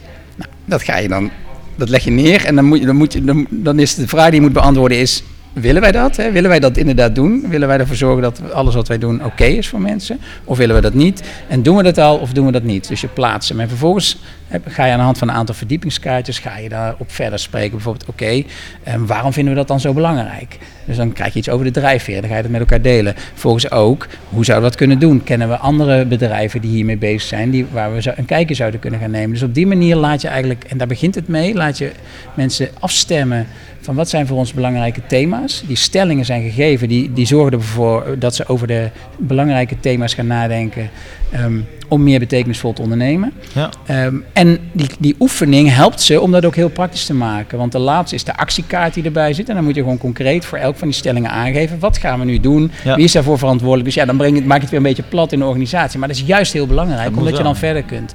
En wat we, we hebben dat een aantal keer gedaan nu. We zijn er nog volop aan het ontwikkelen. En dan merk je dat mensen zeggen, ja, dat is wel heel erg waardevol. Kost ook wel wat tijd, zeker in het begin. En je gaat ook voelen waar je het met elkaar eens bent en niet. Dus je krijgt precies de gesprekken waarvan wij denken dat ze heel belangrijk zijn. Ja. Nou, en dan de oplossingen, de praktische oplossingen, uiteindelijk, die weten mensen vaak wel. Die kunnen ze wel verzinnen. Maar waar, waar, het, waar het lastig is, is om, om eerst eens te realiseren dat je überhaupt daar iets mee wil. Bijvoorbeeld met een eerlijke keten of met een, je wil anders met je prijzen omgaan.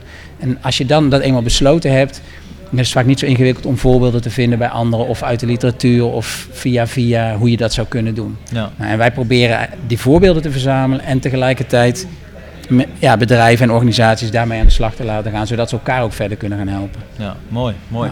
We- Nog even één voorbeeld dan. Eh, stel, we nemen even de zorgsector. Hè. Eh, beperkte tijd en ge- geld en middelen eh, Ja. beschikbaar. En ik vind het wel, je, je komt uiteindelijk via zo'n laatste actiekaart. Dan via doen, wat gaan we nou concreet doen? Ja. Maar dan blijkt nog wel dat, dat, het- dat je maar beperkt tijd en geld hebt om het uiteindelijk daadwerkelijk uit te voeren. Hoe, hoe ga je daar dan mee om? Ja, jij, jij neemt de zorg. Ik zou het zelf, omdat wij laatst dat, dat dit daadwerkelijk gedaan hebben met een commercieel bedrijf. Ja, ook. Vind ik leuker, want dan Ja. kan ik het ook echt zo vertellen. Of ga ik zitten speculeren. Maar wat je, wat, dat was een, eh, een, een, een, eigenlijk een leverancier van, van kantoorinrichtingen in de breedste zin. Ja, Ehm, en daar kreeg je inderdaad de, de discussie. Bijvoorbeeld, wij willen de keten eerlijker maken. Wij, willen, vinden het belangrijk dat we eh, zowel rechtvaardige prijzen hebben. Dus eh, ja, wij moeten nu vaak onder kostprijs werken. Dus daar hebben we een gesprek over nodig met onze klanten. Dus die moeten daar ook vertellen. Ja, wat jij nu van ons vraagt. Dat, dat is blijkbaar gebruikelijk in de markt, maar heb je in de gaten dat dat gewoon eigenlijk niet kan? Dan vraag jij aan ons om gewoon onder de kostprijs dingen te gaan doen.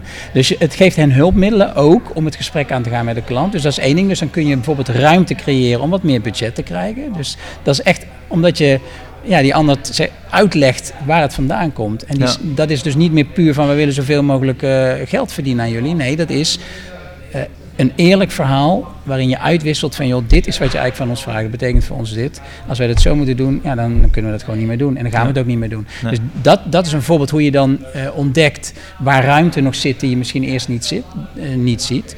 Ehm, tegelijkertijd bijvoorbeeld ook, dit ging ook over de keten. Zij zei, ja, daar hebben we helemaal geen invloed op. Voor, wij kennen de keten niet eens precies. Hè. Dan is nog de vraag, kan je hem kennen? Ehm, dus daar zitten ook grenzen aan wat je kunt. Nou, bij, bij een zorginstelling heb je met wetgeving te maken. Ehm, daar kun je niet zoveel aan doen. Maar het grappige is dat ik ook voorbeelden heb gezien van juist waar, je, waar zorginstellingen die daarmee te maken hadden, een heel goed verhaal hadden over waar zij het voor deden. Dus over hun betekenis. Zelfs tot op het niveau van ministerie met staatssecretaris in gesprek gingen. En zeiden, ja, dit is waar wij mee bezig zijn. Kunnen wij ruimte krijgen om dit te gaan doen? En wat blijkt dan vaak, niet altijd, dat als je een heel goed verhaal hebt en wat ook heel erg gericht is op een, iets wat voor de samenleving goed is, dat dat soort harde dingen in één keer toch niet meer zo hard blijken te zijn. Dus je kunt vaak ruimte creëren als je echt een steengoed verhaal hebt over je betekenis. Dat is wat ik gezien heb. Eh, maar dan moet je dus wel dat verhaal heel goed. En het moet ook, ja, je, moet dus ook echt nadenken over wat is dan het positieve verschil voor andere betrokkenen. Zodat die er ook ook zien van ja, dit is gaaf als dit gaat gebeuren. Ook vanuit mijn perspectief en mijn belang eventueel. Ja, dus dat mooi. is. eh, ja. Ik, ik vind, vind het heel leuk om te horen. Je zegt dus, eh, dat op het moment dat je merkt dat je dus vastloopt uiteindelijk in de uitvoering, moet je misschien eigenlijk weer even teruggaan naar die eerste stap van het verhaal. En hoe zorgen we ook dat we daar iedereen, dus ook alle stakeholders daarbij betrekken. Want in principe wil iedereen, omdat het juist zo'n goed doel dient, zou iedereen daar op een gegeven moment wel door gemotiveerd raken. En creëer je weer meer ruimte en kan je het stappenplan weer aflopen. En zul je zien dat je weer eh, makkelijker wordt om te doen.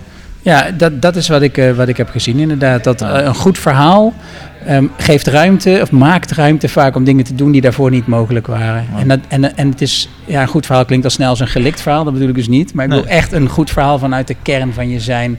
Ehm, waarin je laat zien dat je ook rekening houdt met alle stakeholders waar je voor bezig bent. En als mensen dat herkennen, dan is er in één keer veel meer mogelijk. Tof, ja. Ja. Zou ik je de laatste vraag mogen stellen, Kai? Zeker. Dat is, eh, wat is voor jou de belangrijkste sleutel voor energie op het werk? Ehm, ja, dat is niet zo moeilijk. Eh, is ook bekend volgens mij. Als je, als je wat ze in het Engels purpose noemen, ik heb er zelf, eh, betekenis noem ik het liever zelf. Als je voelt dat je met iets bezig bent wat voor jou heel erg belangrijk is en wat op, op, iets, is, op iets gericht is buiten jezelf, dan, kun je, ja, dan, dan is er geen einde aan, je, aan de energie die je hebt. Dat heb ik echt gemerkt. Als je Ja. een soort bestemming vindt in je, in, je, in je werk, van waar gaat het me echt om, dan ga je een manier zoeken om daarmee aan de slag te gaan. En, en dan laat je ook niet meer stoppen. En dat heb ik zelf ervaren. Dat, dat, en dan op gek genoeg, dan komen er ook dingen naar je toe waar je nooit op gerekend had of zo. Ja. Omdat het blijkbaar aanstekelijk werkt. En mensen zien van ja, dit is, is, dat is mooi. En, en veel mensen herkennen dat ook in zichzelf. Denken van ik heb ook zoiets waar ik heel erg eh, betrokken bij ben en wat ik graag zou willen doen. En hij doet het. Wauw. Ja. Weet je zo. En ik, volgens mij werkt dat zo. En hij zal jezelf wel ook herkennen. Denk ik. Neem aan dat je ook met eh, veel energie je werk doet. En, en, en daar heb je ook gevoel bij van waar gaat het mij echt om en wat vind ik daar zo mooi. En als je dat hebt, ja, dan ben je toch eigenlijk niet meer te stoppen. In ieder, en ik denk dat je in combinatie uiteraard, dat als je dat goed voor ogen hebt, dan weet je ook wat de dingen zijn die minder belangrijk zijn, waar nu vaak mensen op stuk lopen. En waardoor ze bijvoorbeeld afbranden. Omdat ze niet goed in de gaten hebben voor zichzelf, wat is echt belangrijk voor je. Ja. Dus dat is volgens mij de, de sleutel. Weten wat echt belangrijk voor je is. En daar geen concessies meer aan doen. Mooi. Mag ik je hartelijk danken, Kai? Ja, jij ook, dankjewel. Het, eh, het grootste kennisfestival van Zuid-Nederland. En dan naast mij twee heren die net eh, een zaal mensen blij hebben gemaakt, hebben ontroerd. Patrick en Hans. Ehm, wat, wat vonden jullie daar eigenlijk van? Ja, ik vond het heel, heel, heel erg leuk. Ja? Ik was stiekem een beetje verliefd geworden op eh, Deventer, waar het kennisfestival ontstaan is. Ja. Maar eh, ik vond hier in Breda ook echt, eh, echt geweldig. Tof. Wat deed het met jou, Hans? Nou ja, ik weet niet of we de zaal nou zo ontroerd hebben, want dat kon ik niet zo zien. Weet je, de schijnwerpers staan in je gezicht, dus daar kan je niet zoveel van zien. Maar wat in ieder geval wel eh, gaaf vond, dat iedereen, ja, weet je, op het puntje van zijn stoel zat. Ja. En eh, wat ik ook gaaf vond, is dat we echt op zichzelf wel een vervelende boodschap te brengen hadden. Ja. Want norm- normaal, we zijn alle twee rasoptimisme. Optimisten. En dan wil je liever dat je een verhaal brengt van... eh, joh, het gaat hartstikke goed en het gaat steeds beter. En vorig jaar zijn we dit ingezet. Maar waar we nu mee kwamen eigenlijk met een verhaal... jongens, met alles wat we doen, het gaat steeds slechter. Ja. Althans qua werkbeleving van eh, Nederlandse werknemers. Ja, maar dat is misschien goed om even te vertellen. Zojuist een uur geleden is jullie podcast eh, online gegaan, of het interview met jullie, waarin die cijfers werden gepresenteerd. En dan blijkt eigenlijk, als je kijkt naar echte goede productieve energie, bijna gehalveerd, die zinzone, zoals Ja. jullie dat noemen. Ja. Wat denken jullie dat, dat, dat net zo, want ik, ja, ik hoor heel veel reacties en mensen ook wel, daar zit wel een beetje emotie in. En hoe, hoe kan dat, dat jullie mensen hebben geraakt met dat verhaal? Ik denk de herkenbaarheid van eh, niet alleen cijfers, maar ook de voorbeelden. Hè. Eh, als je het hebt over de hyperzone, dat zijn vaak mensen die zich voor 200% inzetten. Maar die niets met 100% aandacht kunnen doen. Waarom? Omdat ze van meeting naar meeting gaan. En ik denk dat dat soort hele kleine voorbeeldjes, eh, ja, dat raakt mensen. En ja, dat komt gewoon uit het onderzoek en uit de Ja. diepte-interviews die we gedaan hebben. En eh, ja, dat verrast ons ook wel dat het mensen zo, eh, zo raakt. Ook na afloop eh, heel, ja, hele mooie gesprekken. Ja, Ja, en vergeet niet, kijk, werk is zo belangrijk voor mensen. Het, grootste, het grootste, of flink gedeelte van je tijd en van je leven, misschien wel het grootste gedeelte, besteed je eraan. ja, En er wordt vaak in termen over gepraat, weet je, dan zijn we het arbeidskrachten en ik weet het allemaal niet, alsof het een soort radertjes en machines zijn. En ik denk dat dat het, eh, het moment is dat mensen zich realiseren van potverdorie, eh, wij zijn mensen met gevoelens en dat ervaar ik eigenlijk ook in die eh, mate. Waarom doen we er dan niks aan? ja. Dus ik denk ook dat wat dat betreft, ja, de spiegel die je zelf voorhoudt. dat, en dat hebben wij toen we die onderzoeksgegevens zagen ook bij onszelf gedaan. Weet je, dat je dan zelf denkt van ja, maar wat doe je dan zelf? En hoe hyper eh, ben je zelf bezig? En eh, wat zijn nou de momenten zelf dat je enthousiast bent? Dan kan je er niet veel meer van genieten. Ja. Want het overkomt ons ook. Hè? Dat je op een gegeven moment bezig bent met een, een op zich hartstikke leuk werk doen we. Op een gegeven moment ben je zo bezig met van traject naar traject te hobbelen. eh, dat je alweer het ene vergeten bent en eh, weer met het volgende gestart bent. En Mooi. eigenlijk dat ook niet weet wat er eh, nou precies... Dus weet je, het, het- je voelt het ook bij jezelf. Ja, nou, daar zit wel gelijk een mooie boodschap. Dat je echt momenten van reflectie nodig hebt om te kunnen genieten van wat je eigenlijk aan het doen bent. Ja. Ja. En- En het, is, het is mooi dat je het over momenten hebt. Want juist die kracht van momenten, daar, daar ging het vandaag ook weer over. Ja. Waar wij drie jaar geleden moesten uitleggen wat energie is, krijg je nu gewoon vragen als... Ja, maar ik merk zelf dat ik in mijn werk en privé eh, tussen die energiezones heen en weer ga. Hoe komt dat? Ja. Dus je krijgt eh, ja, heel andere vragen ook. Echt, Ja, dat- dat is leuk om te merken. Ja, hey, en, wat, geven jullie dan zo iemand nou mee? Die, die zegt, hè, die, die, die hyperzone, hè, dat is dus de, de- de- veel energie, maar negatief. Hoogste, hoogste kwadrant in, nu in Nederland. Wat, wat geef je zo iemand nou mee als advies? Wat doe je daaraan? Jongens, laten we een beetje normaal met elkaar doen. En eh, nou, daar is natuurlijk een hele hoop de afgelopen jaren is daarvoor gezegd. Laten we weer teruggaan. Wat is nou eigenlijk de bedoeling? Is nou de bedoeling dat we de hele dag gaan zitten vergaderen? Is de bedoeling dat we van hot naar her rennen? Is de bedoeling dat we duizend dingen naast elkaar doen? Is dat de bedoeling? Is de bedoeling dat je als projectmanager zoveel mogelijk projecten eh, runt? Weet je, dat, dat, dat, dat, dat, nou, nee is dan het antwoord. Dat, dat, dat is één ding. Laten we daar naartoe gaan. Twee, laten we, en, en uit daaruit volgt dan ook laten we prioriteiten stellen. Hè, want Ja. dat wordt gelijk de actie die je neemt. Laten we eens beginnen met grote schoonmaken. En de helft van de dingen eh, die we doen, daar gewoon mee stoppen. Zoals je het ook in je eigen leven doet. Op het moment dat je eh, aanvoelt dat je denkt van... nou ja, je bent eh, te veel bezig, je bent, eh, je bent overvoerd. Weet je, stop met de helft van de dingen. En daarna, als het nog niet nodig is, stop nog eens een keer met de helft van die dingen. Dus wat dan betreft kapdingen, stel prioriteiten. Twee, ja, kijk ook eens naar elkaar. Niet in termen van alleen maar eh, eh, win-lose. Weet je, wat de ene wint, verliest de ander. Maar kijk eens wa- waar je wat dan betreft verbindingen kunt maken. Waar je kunt samenwerken. Ja. En hou op met het idiote gedrag van... eh, Ja. ja. de een is goed en een top 10 en de beste medewerker... en de beste dit en de beste zus en de beste zo. Het gaat niet werken. Het gaat niet werken. Dus nou, dat zijn althans twee heel simpele dingen... waar je al mee kan, kan starten. Ja, ja.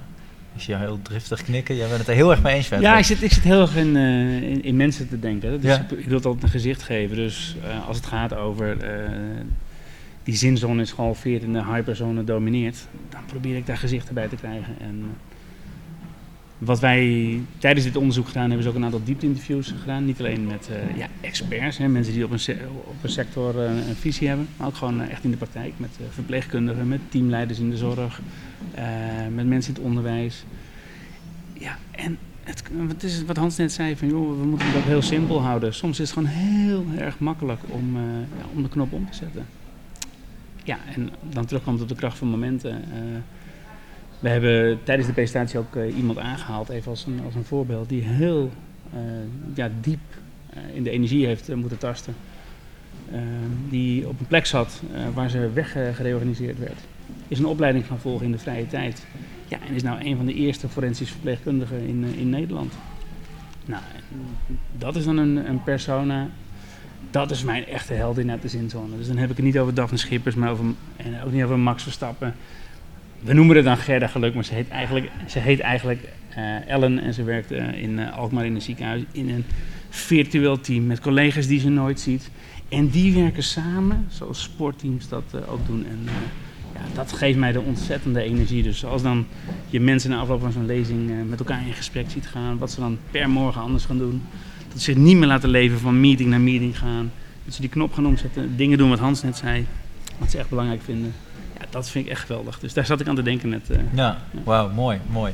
Eh, Ellen zit, ook in de, zit, zit, zit hier ook niet zo ver vandaan, toch? ja, Ja. die eh, zat ook in de zaal. Ja. En, eh, ja, inspirerend persoon. Ellen, wil jij ook nog iets daarover vertellen? Is- Sta je daarvoor open? Wil je daar ook nog iets over vertellen, over die keuze die je hebt gemaakt? Ja, zou je naar voren willen komen? Want ik vind dat heel erg leuk om ook op de podcast te krijgen. Want eh, Hans gaat gelijk voor je staan, zoals, zoals, zoals dat hoort, een echte heer. Ehm, k- kijk, want dit is mooi natuurlijk, dat, dat jullie de, de aanjagers zijn van dit soort methodieken. En dit zijn uiteindelijk de dingen waar je het voor doet. Ja, nou, ja, en, en hier leer ik ook van. En het is, het is vooral, Arjen, eh, continu de knop kunnen omzetten. Van hoe kom ik uit die zombiezone weg? Ja. Vanuit die hyperzone, hoe ga ik naar de zinzone? Maar Dat Ja. moet je Ellen denk Ja, ik zelf Ellen. Ellen, even kort, hè, want eh, we willen Hans natuurlijk ook niet, eh, niet, niet helemaal van het podium afjagen. Maar jij, jij zit in een situatie, kan je, kan je dat in één minuut eens even omvatten hoe, hoe de werksituatie voor jou eruit zag? Eh, ik werkte 32 uur als neonatologieverpleegkundige. En toen hoorde ik dat die opleiding gestart zou gaan worden. En toen dacht ik, dat lijkt me, dat lijkt me nou nog een leuke opleiding om te doen. En toen heb ik bij mijn baas geïnformeerd, maar daar stonden ze niet voor open. Toen dacht ik, nou ja, ik wil hem toch doen, doe ik hem zelf. Dus ik heb eh 4000 euro overgemaakt en ik heb vrije dagen opgenomen en eh, vakantiedagen en eh, ik ben gewoon gegaan. Wauw. En, en, en wat, wat, wat, zeg, wat zegt je omgeving dan op dat moment? Die zegt misschien, wel, die houdt je tegen ik of niet? Nou, nee. Of niet? Ik heb het eerst met mijn man besproken Ja? natuurlijk. We hadden op dat moment twee kinderen op de universiteit, dus die kostten een hoop geld. En toen, eh, ja, toen we het daar overheen waren, toen, toen had ik zoiets van, nou ja, dan ga ik met de planner, hè, kijken of ik dit voor elkaar krijg. Dat kreeg ik voor elkaar om in ieder geval de dinsdagen naar cursus te kunnen. Hè, want dan moest ik naar Utrecht en ik woon in Den Helder, dus het was even reizen. En toen, eh, ja, ik ben gewoon gegaan. Je bent het gewoon gaan doen. Ja. Ja, wat gaaf. En, en wat heeft het je nu opgeleverd? Eh, toen ik de opleiding af had, toen kwam de veldnorm in Nederland. En de veldnorm verplicht organisaties om een aandachtsfunctionaris kindermishandeling huiselijk geweld te hebben. En toen heb ik daarop gereageerd van, goh, op dat moment waren er heel veel boventalligen vanwege de bezuinigingen. En toen heb ik erop gereageerd van, ja, als je dan toch iemand zoekt, neem dan mij, want ik heb in ieder geval de opleiding. Nou, Ja, zo ben ik eh, erin gerold. En nu doe ik dus twee functies. Dus ik werk 16 uur op de ene en 16 uur op de andere. fantastisch. En, wat is dan de wijze les die je mee mag nemen? Nou ja, ik, ik, weet je, als ik iets wil, dan ga ik gewoon. Dan ga ik gewoon. En dan interesseert het me niks als ik dat zelf moet betalen. Als ik, als ik naar een symposium wil en het lijkt me wat en de baas betaalt niet, nou, dan betaal ik het zelf. Maar goed, het is makkelijk praten, want ik kan het ook betalen. Maar dat heb je ook weer zelf gecreëerd. Jawel, maar goed, weet je, ik kan me voorstellen als je een gezin hebt met opgroeiende kinderen, dat je. Symposia zijn over het algemeen duur, dat je dat niet zo even ophoest. Nee. Terwijl mijn kinderen zijn afgestudeerd, die hebben al bij een baan en ik ben met mijn man, nou ja. Ja, ik ga gewoon. Ik vind niet dat je het moet downgraden. Volgens mij is, is wat je doet heel speciaal voor heel veel mensen. Die blijven gewoon hangen in, in dat, in dat oude... Patrick zit heel driftig te knikken, die, die wil iets zeggen. Nou, wat, wat er leuk aan is, wij ontmoeten elkaar eh, twee, drie jaar geleden op Change Day. En zij vertelde dit verhaal, Ellen. En die hele zaal van 250 verpleegkundigen eh, was geraakt door het verhaal. Waarom? Omdat het veel vaker voorkomt dat een manager iets niet herkent, die niet naar de buitenwereld kijkt. En als mensen zoals Ellen, en dat vertelde je me toen ook, jij zat gewoon s'avonds gewoon te googelen. Wat zijn de trends in de gezondheidszorg? Want ja, je wil in de zorg, dat is jouw, je, je wil mensen Dat is mijn helpen. ding, hè? Ja. Alleen, ja, wat je niet ziet, geeft je geen energie. Dus die manager, die zag dat niet. Ja, en dan vind ik het mooi als dan na die opleiding, by the way, de eerste opleiding forensisch verpleegkunde, dus niet downplayen mevrouw van der nee, Gulik, nee, sorry. dan ben je er. Ja, toen hadden ze één probleem bij het ziekenhuis. Ze hadden geen mensen voor die nieuwe afdeling. En ja, en dat fascineert mij dan, dat eh, ja, Ellen Ja. eh, dat doet. Dus dat vind ik mooier dan Max Verstappen. Dat vind ik mooier dan Daphne Schippers. Ja. Dus Weet vandaar eigenlijk dat ik zo... ja, want dit Ja. is zo'n tastbaar voorbeeld. Wat, wat, en voor jou is het heel normaal. Maar voor andere mensen is dit... Nou ja, weet je, het, het- ik ben op het juiste moment ergens ingestapt en dat heeft goed uitgepakt. En ik heb het helemaal op kunnen zetten zoals ik het zelf wil. Ja. Ja. En dat doe ik nog steeds. Ik heb inmiddels eh, twee collega's en eh, wij runnen het voor de hele Noordwest. En dat Ja. bestaat uit vijf locaties. En, eh, Dus als ik jou, als ik dan zeg, ja, misschien ik heb wel een beetje geluk gehad. ja, maar dan zou Patrick zeggen, geluk dwing je af. Ja, nou ja, je bent op het juiste moment ingestapt gewoon. Ja, Jij bent gewoon naast je werk, op een plek waar het minder werd, zelf nog een studie gaan volgen. Ja, Dat heeft niemand je gevraagd, heeft niemand je Nee, nee. voorgesteld. ja. En eh, ja, dat vind ik, vind ik geweldig. Nou ja, ja, Ja. weet je, en dat was soms af en toe best een beetje op je tanden bijten. Want het was naast 32 uur werken best eh, intensief. Ja. Nou, ik vind het echt een heel mooi verhaal, Ellen. Dankjewel dat je dat even wil delen. Ja, heel, fijn. Eh, Zal ik je je stoel teruggeven? Ondertussen de, ja, eh, eh, wisselen Hans en Ellen weer van plek. Ehm, dit- dit is een uniek voorbeeld, maar het gekke is dat, dat er heel weinig organisaties dit een gegeven is dat mensen zich mogen oriënteren naast hun huidige baan. Nou, dit was ook geen mogen hoor. Dit was gewoon een kwestie van dat Ellen dat zelf wilde. Maar weet je, wij hebben tijdens dit onderzoek ook met eh, zorgprofessionals binnen het OLVG eh, gesproken.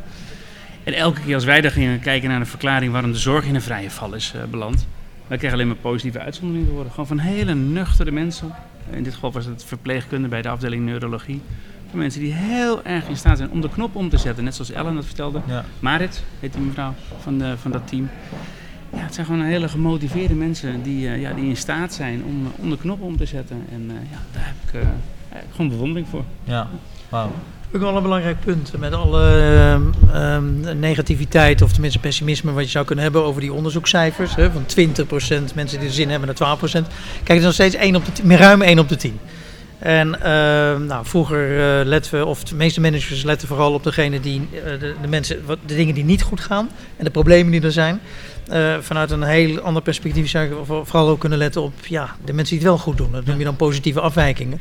En dit zijn er, je hebt 10% hè. En als we dan bedenken dat hele wereldreligies gesticht zijn door één figuur, eh, dan eh, kan je daar een hele hoop mee. hè. Ja. Dat, je kunt golven maken met één iemand. Er hoeft er maar één iemand te zijn die wat in zijn hoofd zet en, zet en dan denkt van ik wil dit graag gaan doen. En je hebt hier 10% en dat is nog altijd van 10% van een, van de, of, of 12%. Eh, dat gaat om eh, 1,1 miljoen eh, mensen. En dus dat is een gigantische massa die je voor je ziet. Dus laten we daar ook op, eh, op letten vooral. En elkaar nu niet, eh, wat dat betreft, eh, in het, graf eh, eh, eh, praten. Ja, ja, precies. precies. Hey, en eh, wat zou nou, eh, kijken naar de situatie nu, hè, we hebben die vier kwadranten, we hebben de cijfers daarbij. Wat zouden nu de eerste stappen die ge- gezet moeten worden, die gezet moeten worden door organisaties op dit moment, als die kijken naar die cijfers van nou, laten we hier eens mee beginnen om te zorgen dat het beter wordt. Eén spiegel voor houden. Gewoon zorgen dat je die cijfers ook voor jezelf hebt. En dat kan je doen door je vingers op te steken of zoiets dergelijks, vragen te stellen. Je kan het doen door een meting te doen, maar gewoon weten hoe staat het ervoor in mijn team. Dat gewoon, dat, dat eerst weten hoe het staat. Dan met elkaar Ik, ik, ik breek- heel veel in en dan verdelen over de, de kwadranten bedoel je Ja, dus? ja, ja, maar die dus- kwadranten ja, ook. Gewoon, ja. hoe, zit het, hoe is die verdeling? Want dit is de verdeling in Nederland, maar die verdeling per team zal het verschillen. Ja. Zelfs binnen één organisatie, zul je in één organisatie zien dat er 100% van de mensen in de zinzone zitten en de rest zit nergens. En in het andere team daarnaast, er zitten er ineens zitten er maar 10% zit er in de zinzone en de rest zit allemaal in de hyperzone. Hoe kan dat? Dus dan moet je en mensen, is het herkenbaar? En vervolgens moet je de vraag gaan stellen, is het verklaarbaar? Dus herkenbaar en verklaarbaar. Ja. ja, en dan kijken, aan welke momenten kan ik dat koppelen? Misschien is dinsdag wel je hyperzone dag. En dan is het belangrijk om dat van elkaar eh, te begrijpen. Ja. Als eh, Piet vandaag in de hyperzone zit, dan is het handig als Karin bepaalde dingen wel of, eh, of niet doet. En die routines, dat is fascinerend. In die zorgteams zie je dat ze daar allemaal routines voor ontwikkeld hebben. Niet alleen een dagstart, maar ook een, dag, eh, een dagafsluiting. Waarin ze met elkaar die zware gevallen die ze zijn tegengekomen en de lessons learned delen. Ja, en dat betekent iets voor hoe iemand een avondshift ingaat. Of eh, hoe je de volgende dag gaat, eh, gaat beginnen. Dus je haalt het heel dichtbij Ja. dan. Maar eerst moet je weten wat is het plaatje, hoe ziet het eruit, spiegel. Tweede, is het herkenbaar? Wil ik er wat mee doen? Dat is ook nog een vraag. Hè? Dus je zegt, nou dat is mooi, dan heb ik een plaatje, dat zijn cijfers, ik doe er niks mee, het zal mijn worst eh, zijn, nou prima. Want dat hangt helemaal af van de vraag of je dan bepaalde prestaties wil leveren. Ja. Als je een team zegt dat, we, dat zegt, nou wij willen helemaal niet zoveel presteren, ik vind het allemaal wel best. Weet je, ik zit hier, ik sprak net iemand die zit in de financiële sector. Nou, die zegt, joh, de 90% van de mensen in de financiële sector, en dat is misschien wat overdreven, laten we zeggen 80%, die, eh, die vindt wel best. En die zit er voornamelijk om zijn hypotheek af te betalen en eh, om te blijven zitten waar ze zitten. Jo, en die hebben echt niet voor ogen dat ze daar zitten voor een hoger doel van, alle, van allerlei klanten. Nou, als dat niet zo is, dan kan je ook niet verwachten dat die mensen heel druk aan de gang gaan met hun energie. Dus dat, de eerste vraag ligt daar dan. Ja. Werk je hier omdat je het belangrijk vindt? Werk je hier omdat je er enthousiast van wordt? Is dat datgene wat je had voorgesteld van je werk ehm, toen je ooit begon? Nou, die vraag die moet je ook heel fundamenteel eh, moet je stellen. Ja, en als je dat eenmaal die vraag hebt beantwoord en met elkaar besproken, dan kan je gaan kijken, joh, wat zijn dan de oorzaken en waar kunnen we dan aan gaan beginnen? En dan moet je heel gericht beginnen. En vooral niet te algemeen met allerlei eh, oplossingen van we gaan ondernemender worden of we gaan creatiever worden of we gaan juist dit doen of we gaan dat doen. Weet je, allemaal van die mooie containerbegrippen en mooie programma's helpt allemaal niet. Wat ga jij doen op welk moment? En dat is precies wat Patrick net zei, die kracht van momenten. Bij welke vergadering ga je anders gedragen? Wanneer ga je wel iets zeggen wanneer je daarvoor eigenlijk je mond hield? Ja. Weet je, en wat ga je dan zeggen? En kan je dat dan goed voorbereiden? Hele kleine dingetjes. En ook welke vergaderingen ga je niet meer naartoe? Op welke momenten ga jij je afzonderen vanaf nu om te werken aan datgene wat je van plan was? Ja. Je laat je niet meer kapen door je agenda. Ja, dan is het wel belangrijk dat je natuurlijk weet wat je wil. Maar goed, dat is, dat is je eigen verantwoordelijkheid. Ja. En wat dan ook belangrijk is, hè, lerend van de zorg en van andere sectoren, eh, probeer die knop steeds weer op, eh, op groen te zetten. Wij Ja. zijn ook in eh, Delft geweest bij een aantal eh, start-ups in de biotech. En wat je daar ziet, die zijn continu bezig met, eh, met wetenschap, met logica, met natuurkunde, met grenzen verleggen. Nou, wat hoort erbij? Dat experimenten mislukken. Ja. Maar die zijn heel erg goed in staat om, net als in de zorg, de knop weer om te zetten en een volgend experiment aan te gaan. Ja, dat is wat anders dan het volgende nieuwe product eh, te lanceren of een, een nieuwe marketingcampagne te lanceren. Er zit veel meer, eh, ja, veel meer energie achter. En laat de omgeving ook voor je werken. Hè. Een van de leuke dingen vond ik bij, eh, bij, bij Google. Onder meer doen ze dat. eh, daar hebben ze als een vergadering normaal is voor 10 mensen. Hebben ze altijd maar zeven, eh, zeven stoelen staan. Nou ja, eh, dat betekent dat als je niet belangrijk genoeg vindt, eh, persoon 8 tot en met eh, weet ik veel wat, X, Ja. die gaan aan iets anders doen. Ja. Die vinden het blijkbaar niet belangrijk genoeg om er te zijn. En persoon 1 tot en met 7, die zijn er eh, 10 minuten eerder, want die vinden het heel belangrijk. Voor hun is die vergadering heel belangrijk. Mooi. Hey, zo kan je het ook wat dat betreft hele kleine dingetjes. Ja. Weet je? Dat is- dan is het ook voor iedereen duidelijk. Ja. Hoef je er verder geen moeite voor te doen. Als jij nummer 8 bent en er zijn maar 7 stoelen, nou jammer, dan, dan ga je iets anders doen in die tijd. Ja. Blijkbaar voor je iets belangrijker. Stop met powerpoints, hou een pleidooi van een minuut. Waarom het besluit jouw kant op moet gaan vallen in een, eh, in, in een meeting. Ja. Dus, ah, er zijn zoveel eh, Ja, wat ook oplossingen voor. Iets, iets moois wat ik nog even hoorde in de presentatie, dat je zei, we moeten niet meer bezig met time management. En wat is een veelgehoorde training van, we moeten time managen. Maar nee, we moeten aandacht gaan managen. Daar gaat het eigenlijk Ja. om nu. Ja. Dus hoe, ga je, hoe ga je dat dan doen? Want dat, dat is dan vervolgens ook alweer lastig. Want er is geen is- tra- training, aandachtmanagement. Ja, die zijn er wel. Oh wel, oh, Ja, dat is, oké. Ja. Ja, wij zijn zelf ook gaan kijken naar eh, grote energielekkers zoals leren. Hè. Eh, slechts 47% van werk in Nederland ziet zijn werk als een unieke kans om te leren en zich te ontwikkelen. Ja. Dus meer dan de helft ziet dat dus niet zo, Arjen. Nee, nee, dat is, dat is heftig. nou, vind ik shocking. Ja. Eh 58% eh, laat zich afleiden. En Dat vind ik eigenlijk 65% nog laag. werkt zonder scorebord. Dus Ja, maar voortdurend hè. voortdurend. Ja. Voortdurend. hè. De vraag is dan, eh, laat jij je voortdurend, eh, Ja. niet soms, precies, maar voortdurend. Ja, lekker. Dus dat, dan zie je wat er, eh, wat Dan wat daar gebeurt. Maar die aandacht is daarom belangrijk, omdat, weet je, energie zit in de lucht. Dat krijgen we gratis.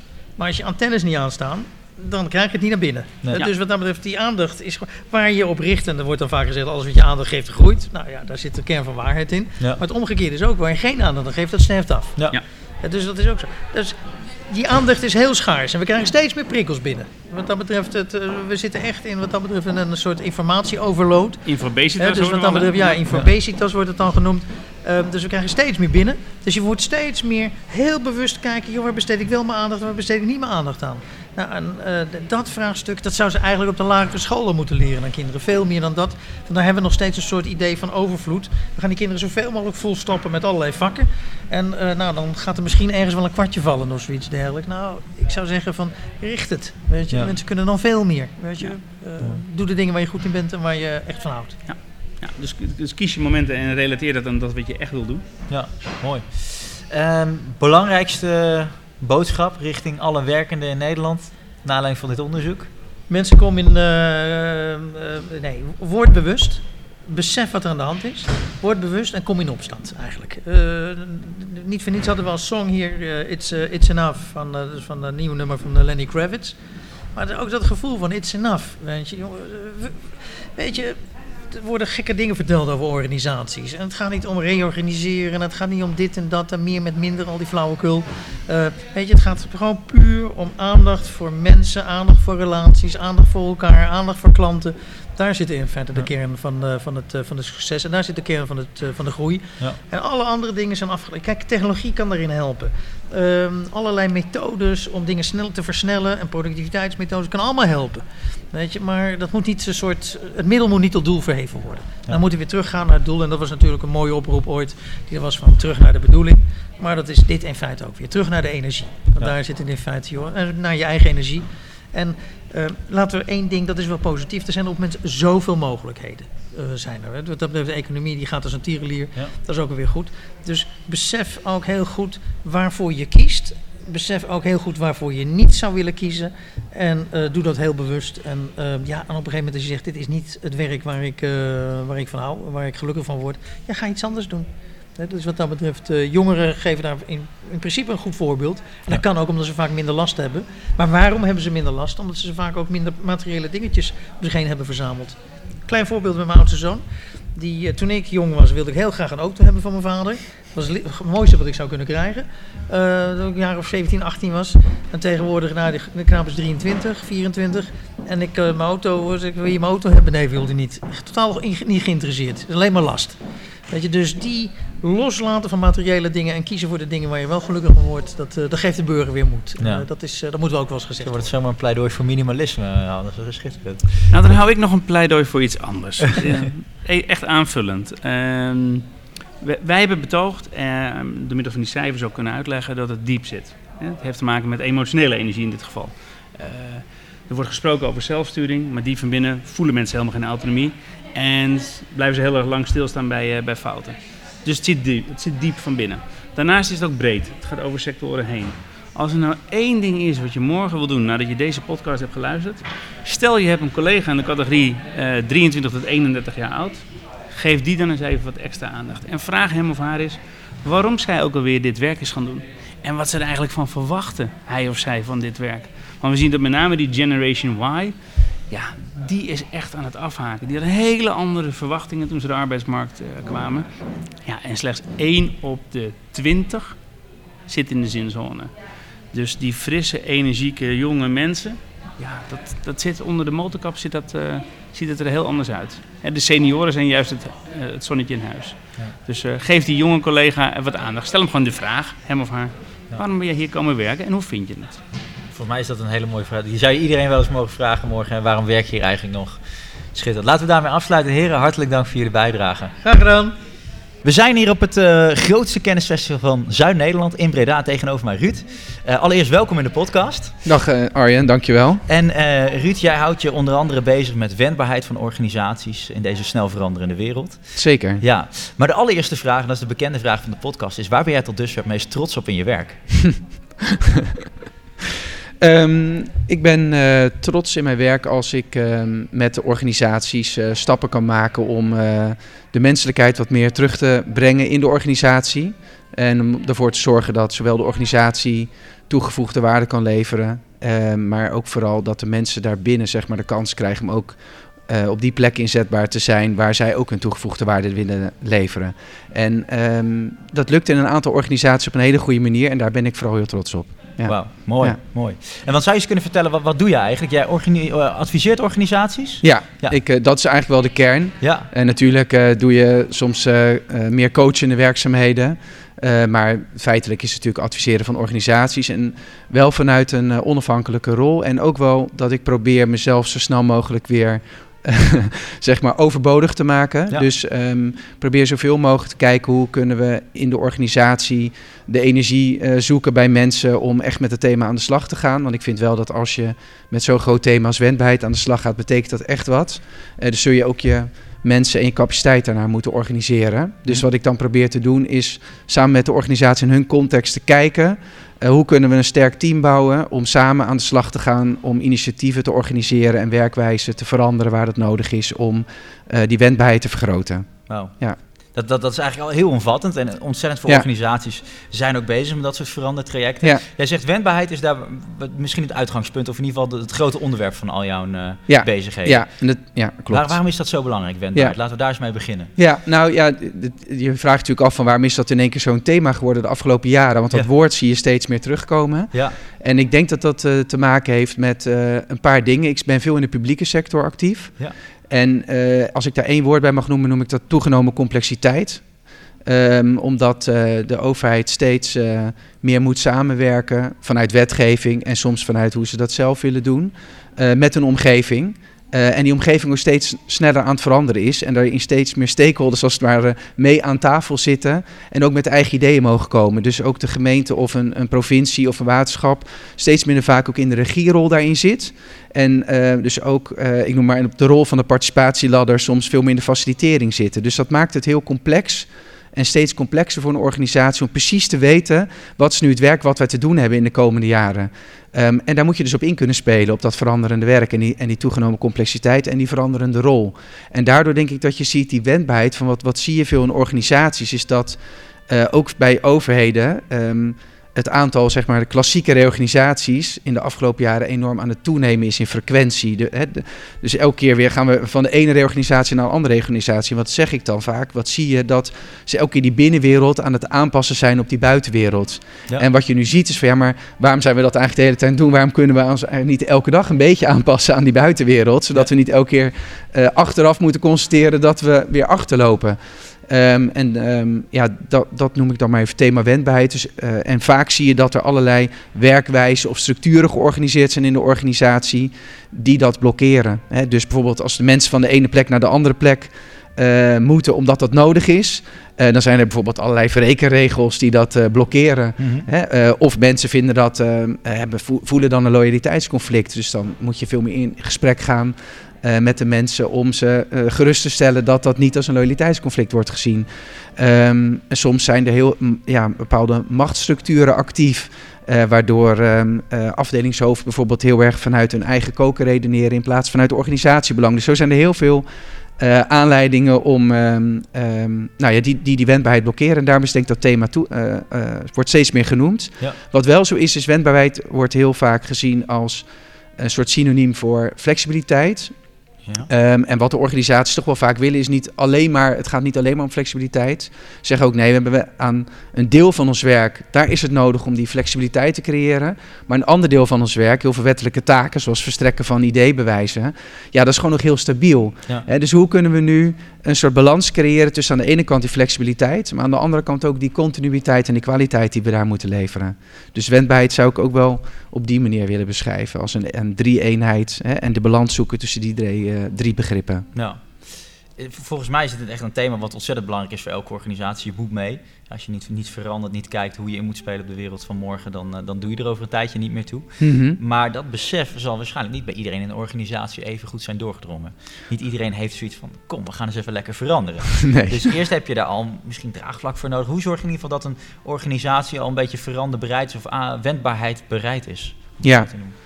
Nou, ehm, dat is een goeie, want inderdaad die eh, behoefte aan wendbaarheid die eh, kan vanuit verschillende hoeken eh, oppoppen in de organisatie. Ehm, dus dat klopt dat er niet bij elke groep eh, altijd evenveel draagvlak is. Hè? Nee. Som, maar, maar het is ook niet zo dat je altijd kan zeggen dat het bij één specifiek, specifieke groep ehm, zeg maar die weerstand zit. Dus dat wisselt heel erg per organisatie. Ehm, wat ik wel zie is dat wat, wat mensen, ehm hè, er is nog een andere trend gaan en dat, dat zit bij medewerkers, ehm, de professionals eigenlijk in de organisatie, die wel steeds meer ook de behoefte krijgen om eh, weer als professional benaderd te worden, als vakman of vakvrouw. eh, en daarin meer autonomie te krijgen en ook betekenis te kunnen geven aan hun werk. Dus je ziet dat mensen in de organisatie ehm, die wendbaarheid eh, wel wensen. Hè, een grote groep van die mensen. Dus daar zit eh, vaak niet de, ehm, per se de blokkade. Aan de andere kant zie je wel dat soms weerstand is bij mensen. Eh, als ze niet precies weten wat die je dat gaat organiseren, Ja. wat dat precies betekent eh, als het gaat om wa- wat is nog mijn thuisbasis en eh, in welk team zit ik nog of waar vind ik nog mijn zekerheid in een organisatie als ik continu van de ene plek naar de andere plek beweeg om naar mijn werk te verrichten of in één keer het pand binnenkom lopen en niet meer weet op welke plek ik kan zitten. Ja. Dat levert wel eens onrust op. Ja. Hè? Dus aan die wendbaarheid heb je een aantal van dat soort elementen is het wel belangrijk om eh, goed duidelijk te zijn in waar vinden mensen nog hun zekerheid en hun veiligheid binnen een organisatie waarin je wel heel flexibel af en toe moet zijn. Ja. Ehm, dus daar zit soms een, eh, een blokkade. En ja, hoe los je dat op? Eh, ik denk altijd dat een heleboel op te lossen is door dus dat te bieden. Hè, dat is toch wel vaak het gesprek wat je er met elkaar over kan voeren. En welke garanties je soms wel kan afgeven, maar ook heel duidelijkheid kan verschaffen over welke garanties je ook niet kan geven. Ja, ja. Ehm, vakbonden zijn soms, eh, daar zit soms heel veel weerstand. En want aan de ene kant zeg je, ja, mensen eh, moeten hè, op verschillende plekken in de organisatie ingezet worden. Maar dan zegt de vakbond, ja, maar dan moet wel hun functie ook weer veranderen. En als ze dat een keer op een hoger niveau doen, dan moeten ze definitief naar een andere schaal. En dan zeg je, ja, maar we willen juist wat flexibeler daarmee omgaan. Hè. De ene keer doe je wat boven, hè, wat meer dan eh, eh, werk wat zeg maar boven je schaal is, en de andere keer wat meer onder je schaal. Ja, en dan zie je dat vakbonden een beetje vanuit de klassieke manier gaan redeneren. Ehm, en terwijl natuurlijk in de veranderende organisatie soms heel erg nodig is om samen met elkaar te kijken, maar hoe gaan we dat dan op een nieuwe manier inrichten? Ja. Dus daar zit soms een blokkade. En soms bij het management die zeggen eigenlijk van ja, ik vond het eigenlijk wel lekker om te weten dat dit mijn budget was en mijn formatie. En nu moet ik in één keer gaan praten met mijn collega-leidinggevende over ehm, waar de toegevoegde waarde het grootst is. Eh, en ehm, ja, moet ik eh, eh, ook wat van dat budget of misschien van die capaciteit weggeven? Zo voelt het dan voor die mensen. Terwijl het nooit natuurlijk echt van hun is geweest. Ja. aan mijn collega-leidinggevende, omdat het werk wat we daar doen op dit moment belangrijker is. Ja, Dus daar zie je soms ook wel eh, behoorlijk wat weerstand ontstaan. Ehm, ja, en hoe ga je daarmee om? Ja, op, op heel veel verschillende manieren. En de, de kern zit natuurlijk vooral in hoe organiseer je dat gesprek met elkaar. Hè, dus Dat gesprek is belangrijk, dat je dat met elkaar blijft voeren. ja, en dat je dat organiseert en dat je bepaalde dingen ook gewoon gaat doen. Want soms zit er aan de voorkant weerstand eh, op een idee. Ja. Eh, terwijl als je in de praktijk aan de slag gaat, dan blijkt helemaal niet dat dat de realiteit is als je met elkaar aan de slag gaat van de zorg eh, die je hebt. Bijvoorbeeld in het voorbeeld wat ik net gaf over budget. Hè. Voorheen was je als leidinggevende, wist je zeker in een publieke organisatie, als ik een keer mijn budget weggaf, Ja. dan was de kans als je het terugkreeg, had je het niet nodig. Ja. Dus dan eh, was de kans heel klein dat je het terug zou krijgen. Dus als je zo aan tafel zit, ja, dan snap ik dat je die weerstand opbouwt. Mhm. Terwijl als je gewoon met elkaar aan de slag gaat en dat met elkaar gaat doen. En ook ervaart dat inderdaad, als het blijkt dat jij het wat harder nodig hebt voor jouw eh, doelstelling, dat je het ook weer terugkrijgt, dan bouw je ook dat vertrouwen weer met elkaar op. Ja. Dus soms moet je ook gewoon stappen zetten met elkaar Ja. om die weerstand te ervaren ehm, en eh, daarmee om te kunnen gaan. Ja, Ja. ja. Wat ik wel mooi vond dat je zei, eh, misschien hoeft in eerste instantie mensen zijn dan eh, niet heel enthousiast over wendbaarheid in organisaties, maar misschien wel als je wendbaarheid vertaalt naar wendbaarheid in je eigen werk, dan kom je eigenlijk vrij snel uit op het stukje autonomie. Absoluut. En, en dat zeg je ook, dat onderschrijf je ook, dat dat heel erg gewenst is op dit moment. Ja, Ja. je ziet echt dat ehm, eh, mensen, wat ik net heb vanuit, die, vanuit dat thema van autonomie, eigen vakmanschap, eh, meer eigen regie kunnen nemen op waar je je bijdrage in de organisatie wil leveren. Mhm.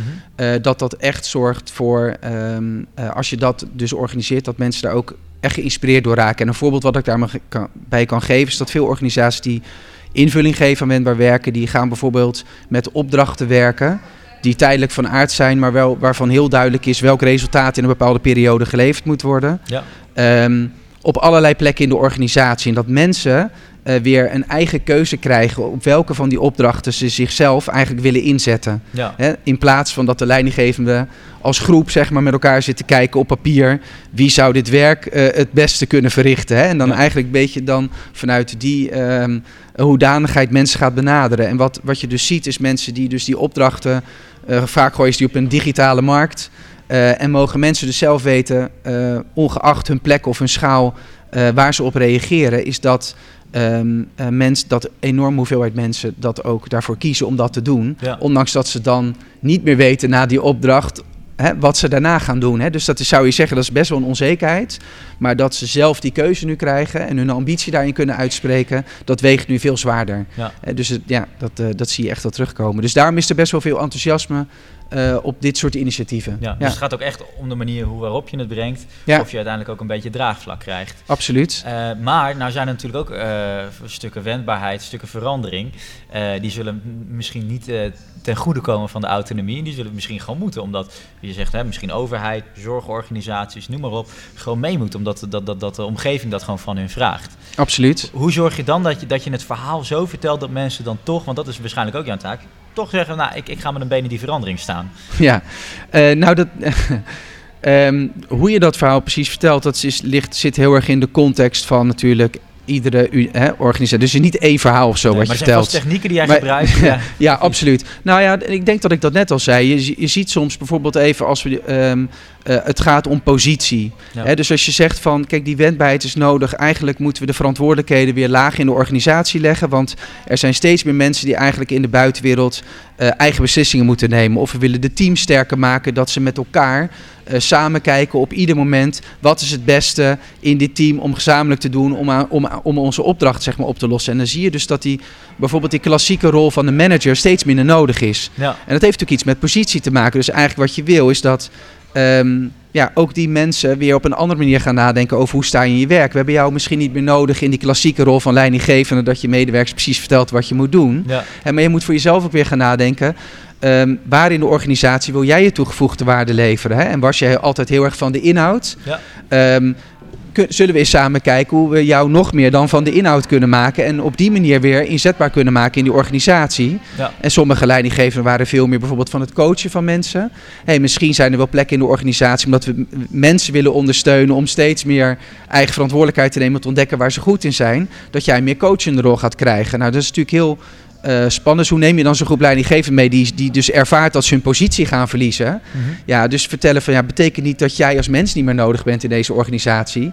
Alleen niet meer misschien in de rol waarin je eigenlijk de afgelopen twintig jaar actief bent geweest. Ja. Hè, in die rol hebben we je niet meer nodig. Ja. Ehm, ja, en hoe, dus hoe pak je dan zo'n verandering weer aan? Ja, ehm, dat verhaal natuurlijk heel duidelijk kunnen maken en dan heel duidelijk onderscheid in kunnen maken eh, tussen ja, waar ben, hè, van mensen als toegevoegde waarde, maar in de rol die je had niet meer in deze Ja. organisatie. En dan goed kunnen duiden waarom dat zo is. Ja, Ja. helder, helder.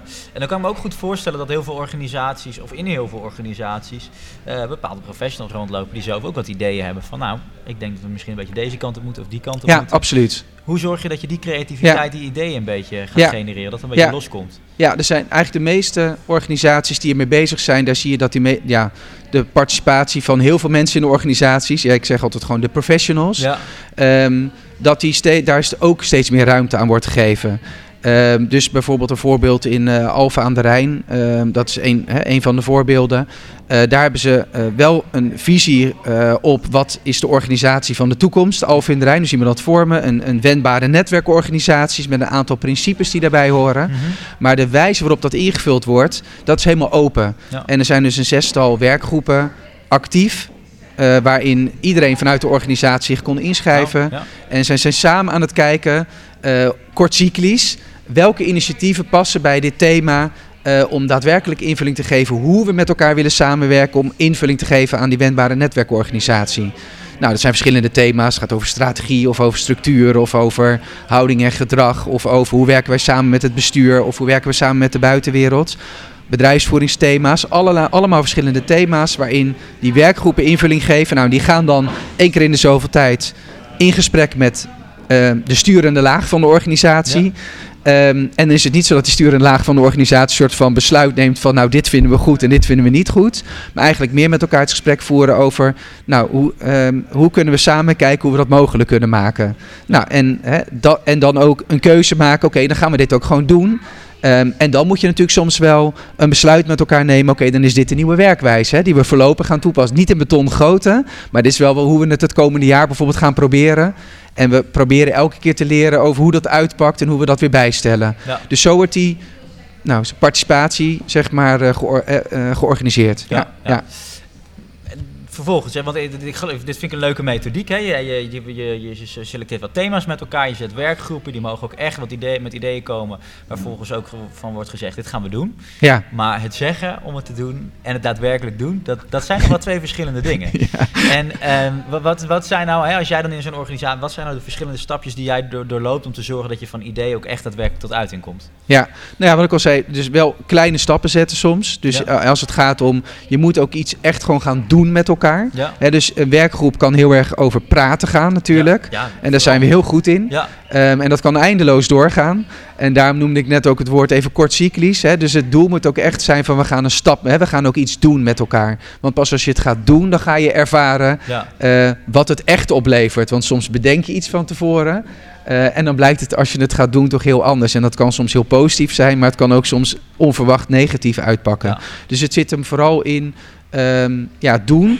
En het, wat daar wel bij hoort, is ook wel volgens de principes van wat je wil. Dus wat je soms, wat je soms wel ziet, is dat organisaties iets gaan doen, maar er eigenlijk ja, eh, oud gedrag nog laten zien Ja. in een nieuwe situatie. Mhm. Eh, dus bijvoorbeeld, eh, we gaan opgave gestuurd werken. Ja, Ehm, nou, dat gaan we doen. Dus we gaan onszelf rondom een opgave organiseren. Nou, wat dat dan is, is dan bijvoorbeeld een opgave kan zijn de omgevingswet eh, of eh, energietransitie. ja. En dat gaat vaak, ehm, de samenwerking die nodig is, gaat over de huidige afdelingsgrenzen heen. Dus die vervagen daarmee. Dus we organiseren onszelf die opgave. Ehm, maar vervolgens gaan ze nog wel heel erg met elkaar zitten bepalen wat dan die opgave precies is. Terwijl opgavegestuurd werken bijvoorbeeld juist ook gaat over hoe doe je dat nu samen met je partners in de buitenwereld. Ja. En zo zie je dat er weer vanuit de eigen gemeente na wordt gedacht over wat die opgave zou moeten zijn. Ja. En nog veel te weinig die verbinding met de buitenwereld wordt gelegd. Hè? Dus Ja. daar zie je soms van ja, dan zijn we toch weer met elkaar bezig in plaats van met de buitenwereld. En de andere is bijvoorbeeld eh, dat je nog ziet dat het management zegt, ja, in het, de, de, de afdelingshoofd die zaten vroeger in het MT. En nu in één keer is er een, eh, een opgave omgevingswet. En de trekker daarvan, ja, is dat dan een manager of niet? Hè? Dus Ja. dan hoor je discussies in het MT. Ja, maar dan kan het eigenlijk geen opgave zijn. Want degene die aan die opgave trekt of die coördineert, die is geen MT-lid. Ja. Ja, dat is natuurlijk een omgekeerde discussie. Dus daarin zie je dat bepaalde hiërarchische structuur af en toe in de weg zit nog eh, om op een nieuwe manier eh, te gaan werken. Ja. En hoe los je Ehm, dat dan op? Hoe zorg je dan dat je dat echt daadwerkelijk ook dat Nou, oude gedrag eh, Ja, elimineert? Ja, nou, je, je, ik, ik vind ehm, ehm, daarin zit wel een rol voor de leider, leiders in de organisatie. En dat is natuurlijk een heel breed begrip. Eh, maar de- ik zeg toch maar even de directie, wat het net heel erg over bottom-up organiseren. Ja. Als je het even zo zou willen noemen. Eh, tegelijkertijd zie je ook wel, als je een bepaalde ambitie hebt, dan moet je ook heel scherp zijn op hoe spreek je elkaar aan. Ja. Ehm, en daar vind ik wel een echt een verantwoordelijkheid zitten in de sturende laag van de organisatie. Eh, om als je dat ehm, waarneemt, zal ik maar zeggen, en dat gedrag ziet, Ja. eh, niet vanuit strafvergelijk, maar meer vanuit verwondering tegen elkaar zegt: hé, hey, maar dit, dit past eigenlijk helemaal niet bij deze manier van werken. Ja. Hè, dus ehm, eh, we maken dat met elkaar bespreekbaar, maar we zeggen ook tegen elkaar: maar dat, dat is ook niet wenselijk. Hè? Dat past niet bij de nieuwe manier van werken. En als je natuurlijk iemand daarin in herhaling valt. ehm, dat zie ik nog wel te weinig. Ja, hoe spreek je elkaar er echt op aan? Hè? Ja. Want ergens zit de grens ook daaraan. Ja. En dat hoort wel bij eh, de sturing. Hè? Dus daar ligt die rol. En wat soms in teams gebeurt, is dat ze eh, bewust de rol van observator benoemen. Ja. Dus geef die rol aan een teamlid om eh, te kijken naar waar vervallen we in oud gedrag. Hè? Jouw primaire rol is om dat waar te nemen. Dus Ja. geef dat dan terug eh, aan ons als groep eh, waar je dat ziet gebeuren. Nou, dus dat zijn een aantal vormen waarin je natuurlijk ook eh, eh, die patronen kan doorbreken. Wat ik er wel bij moet zeggen is dat is een proces waar je gewoon jaren voor moet uittrekken. Dit Ja. is niet iets wat je van eh, de een op de andere dag eh, doet. Met elkaar belangrijk blijven maken. Ja. ja. De allerlaatste vraag dan eh, voor jou, Ruud. Eh, en dat is ja, de, de, de, de thema van de podcast, energie uiteraard. Ja. Wat is wat jou betreft de belangrijkste sleutel voor energie in het werk? Ehm, doen wat je ambieert. Ik zie dat ehm, heel veel mensen eh, vanuit eh, een bepaalde vorm van nou ja, veiligheid of zekerheid bepaalde stappen niet durven te nemen, terwijl ze eigenlijk wel die ambitie hebben. Ja. En zichzelf daarin best wel belemmeren. Ehm, en ik zeg vaak dat is best ook wel schijnzekerheid waar mensen soms aan vasthouden. En ehm, ja, mijn oproep is echt van als je echt voelt dat je iets heel graag wil ehm, en je ambieert, eh, zet gewoon die stap. Er zijn maar heel weinig mensen die ik spreek die dan na een jaar of twee jaar zeggen dat had ik echt nooit moeten doen. er zijn de meeste mensen zeggen altijd, ik ben zo blij dat ik dat toen heb gedurfd eh, om, da- om die stap te nemen. Ja. Dus als je het hebt over energie, doe gewoon alsjeblieft, eh, hè, laat je niet door jezelf daarin eh, afremmen. Ja. Eh, doe wat je ambieert. Nou, Ja. Mooi.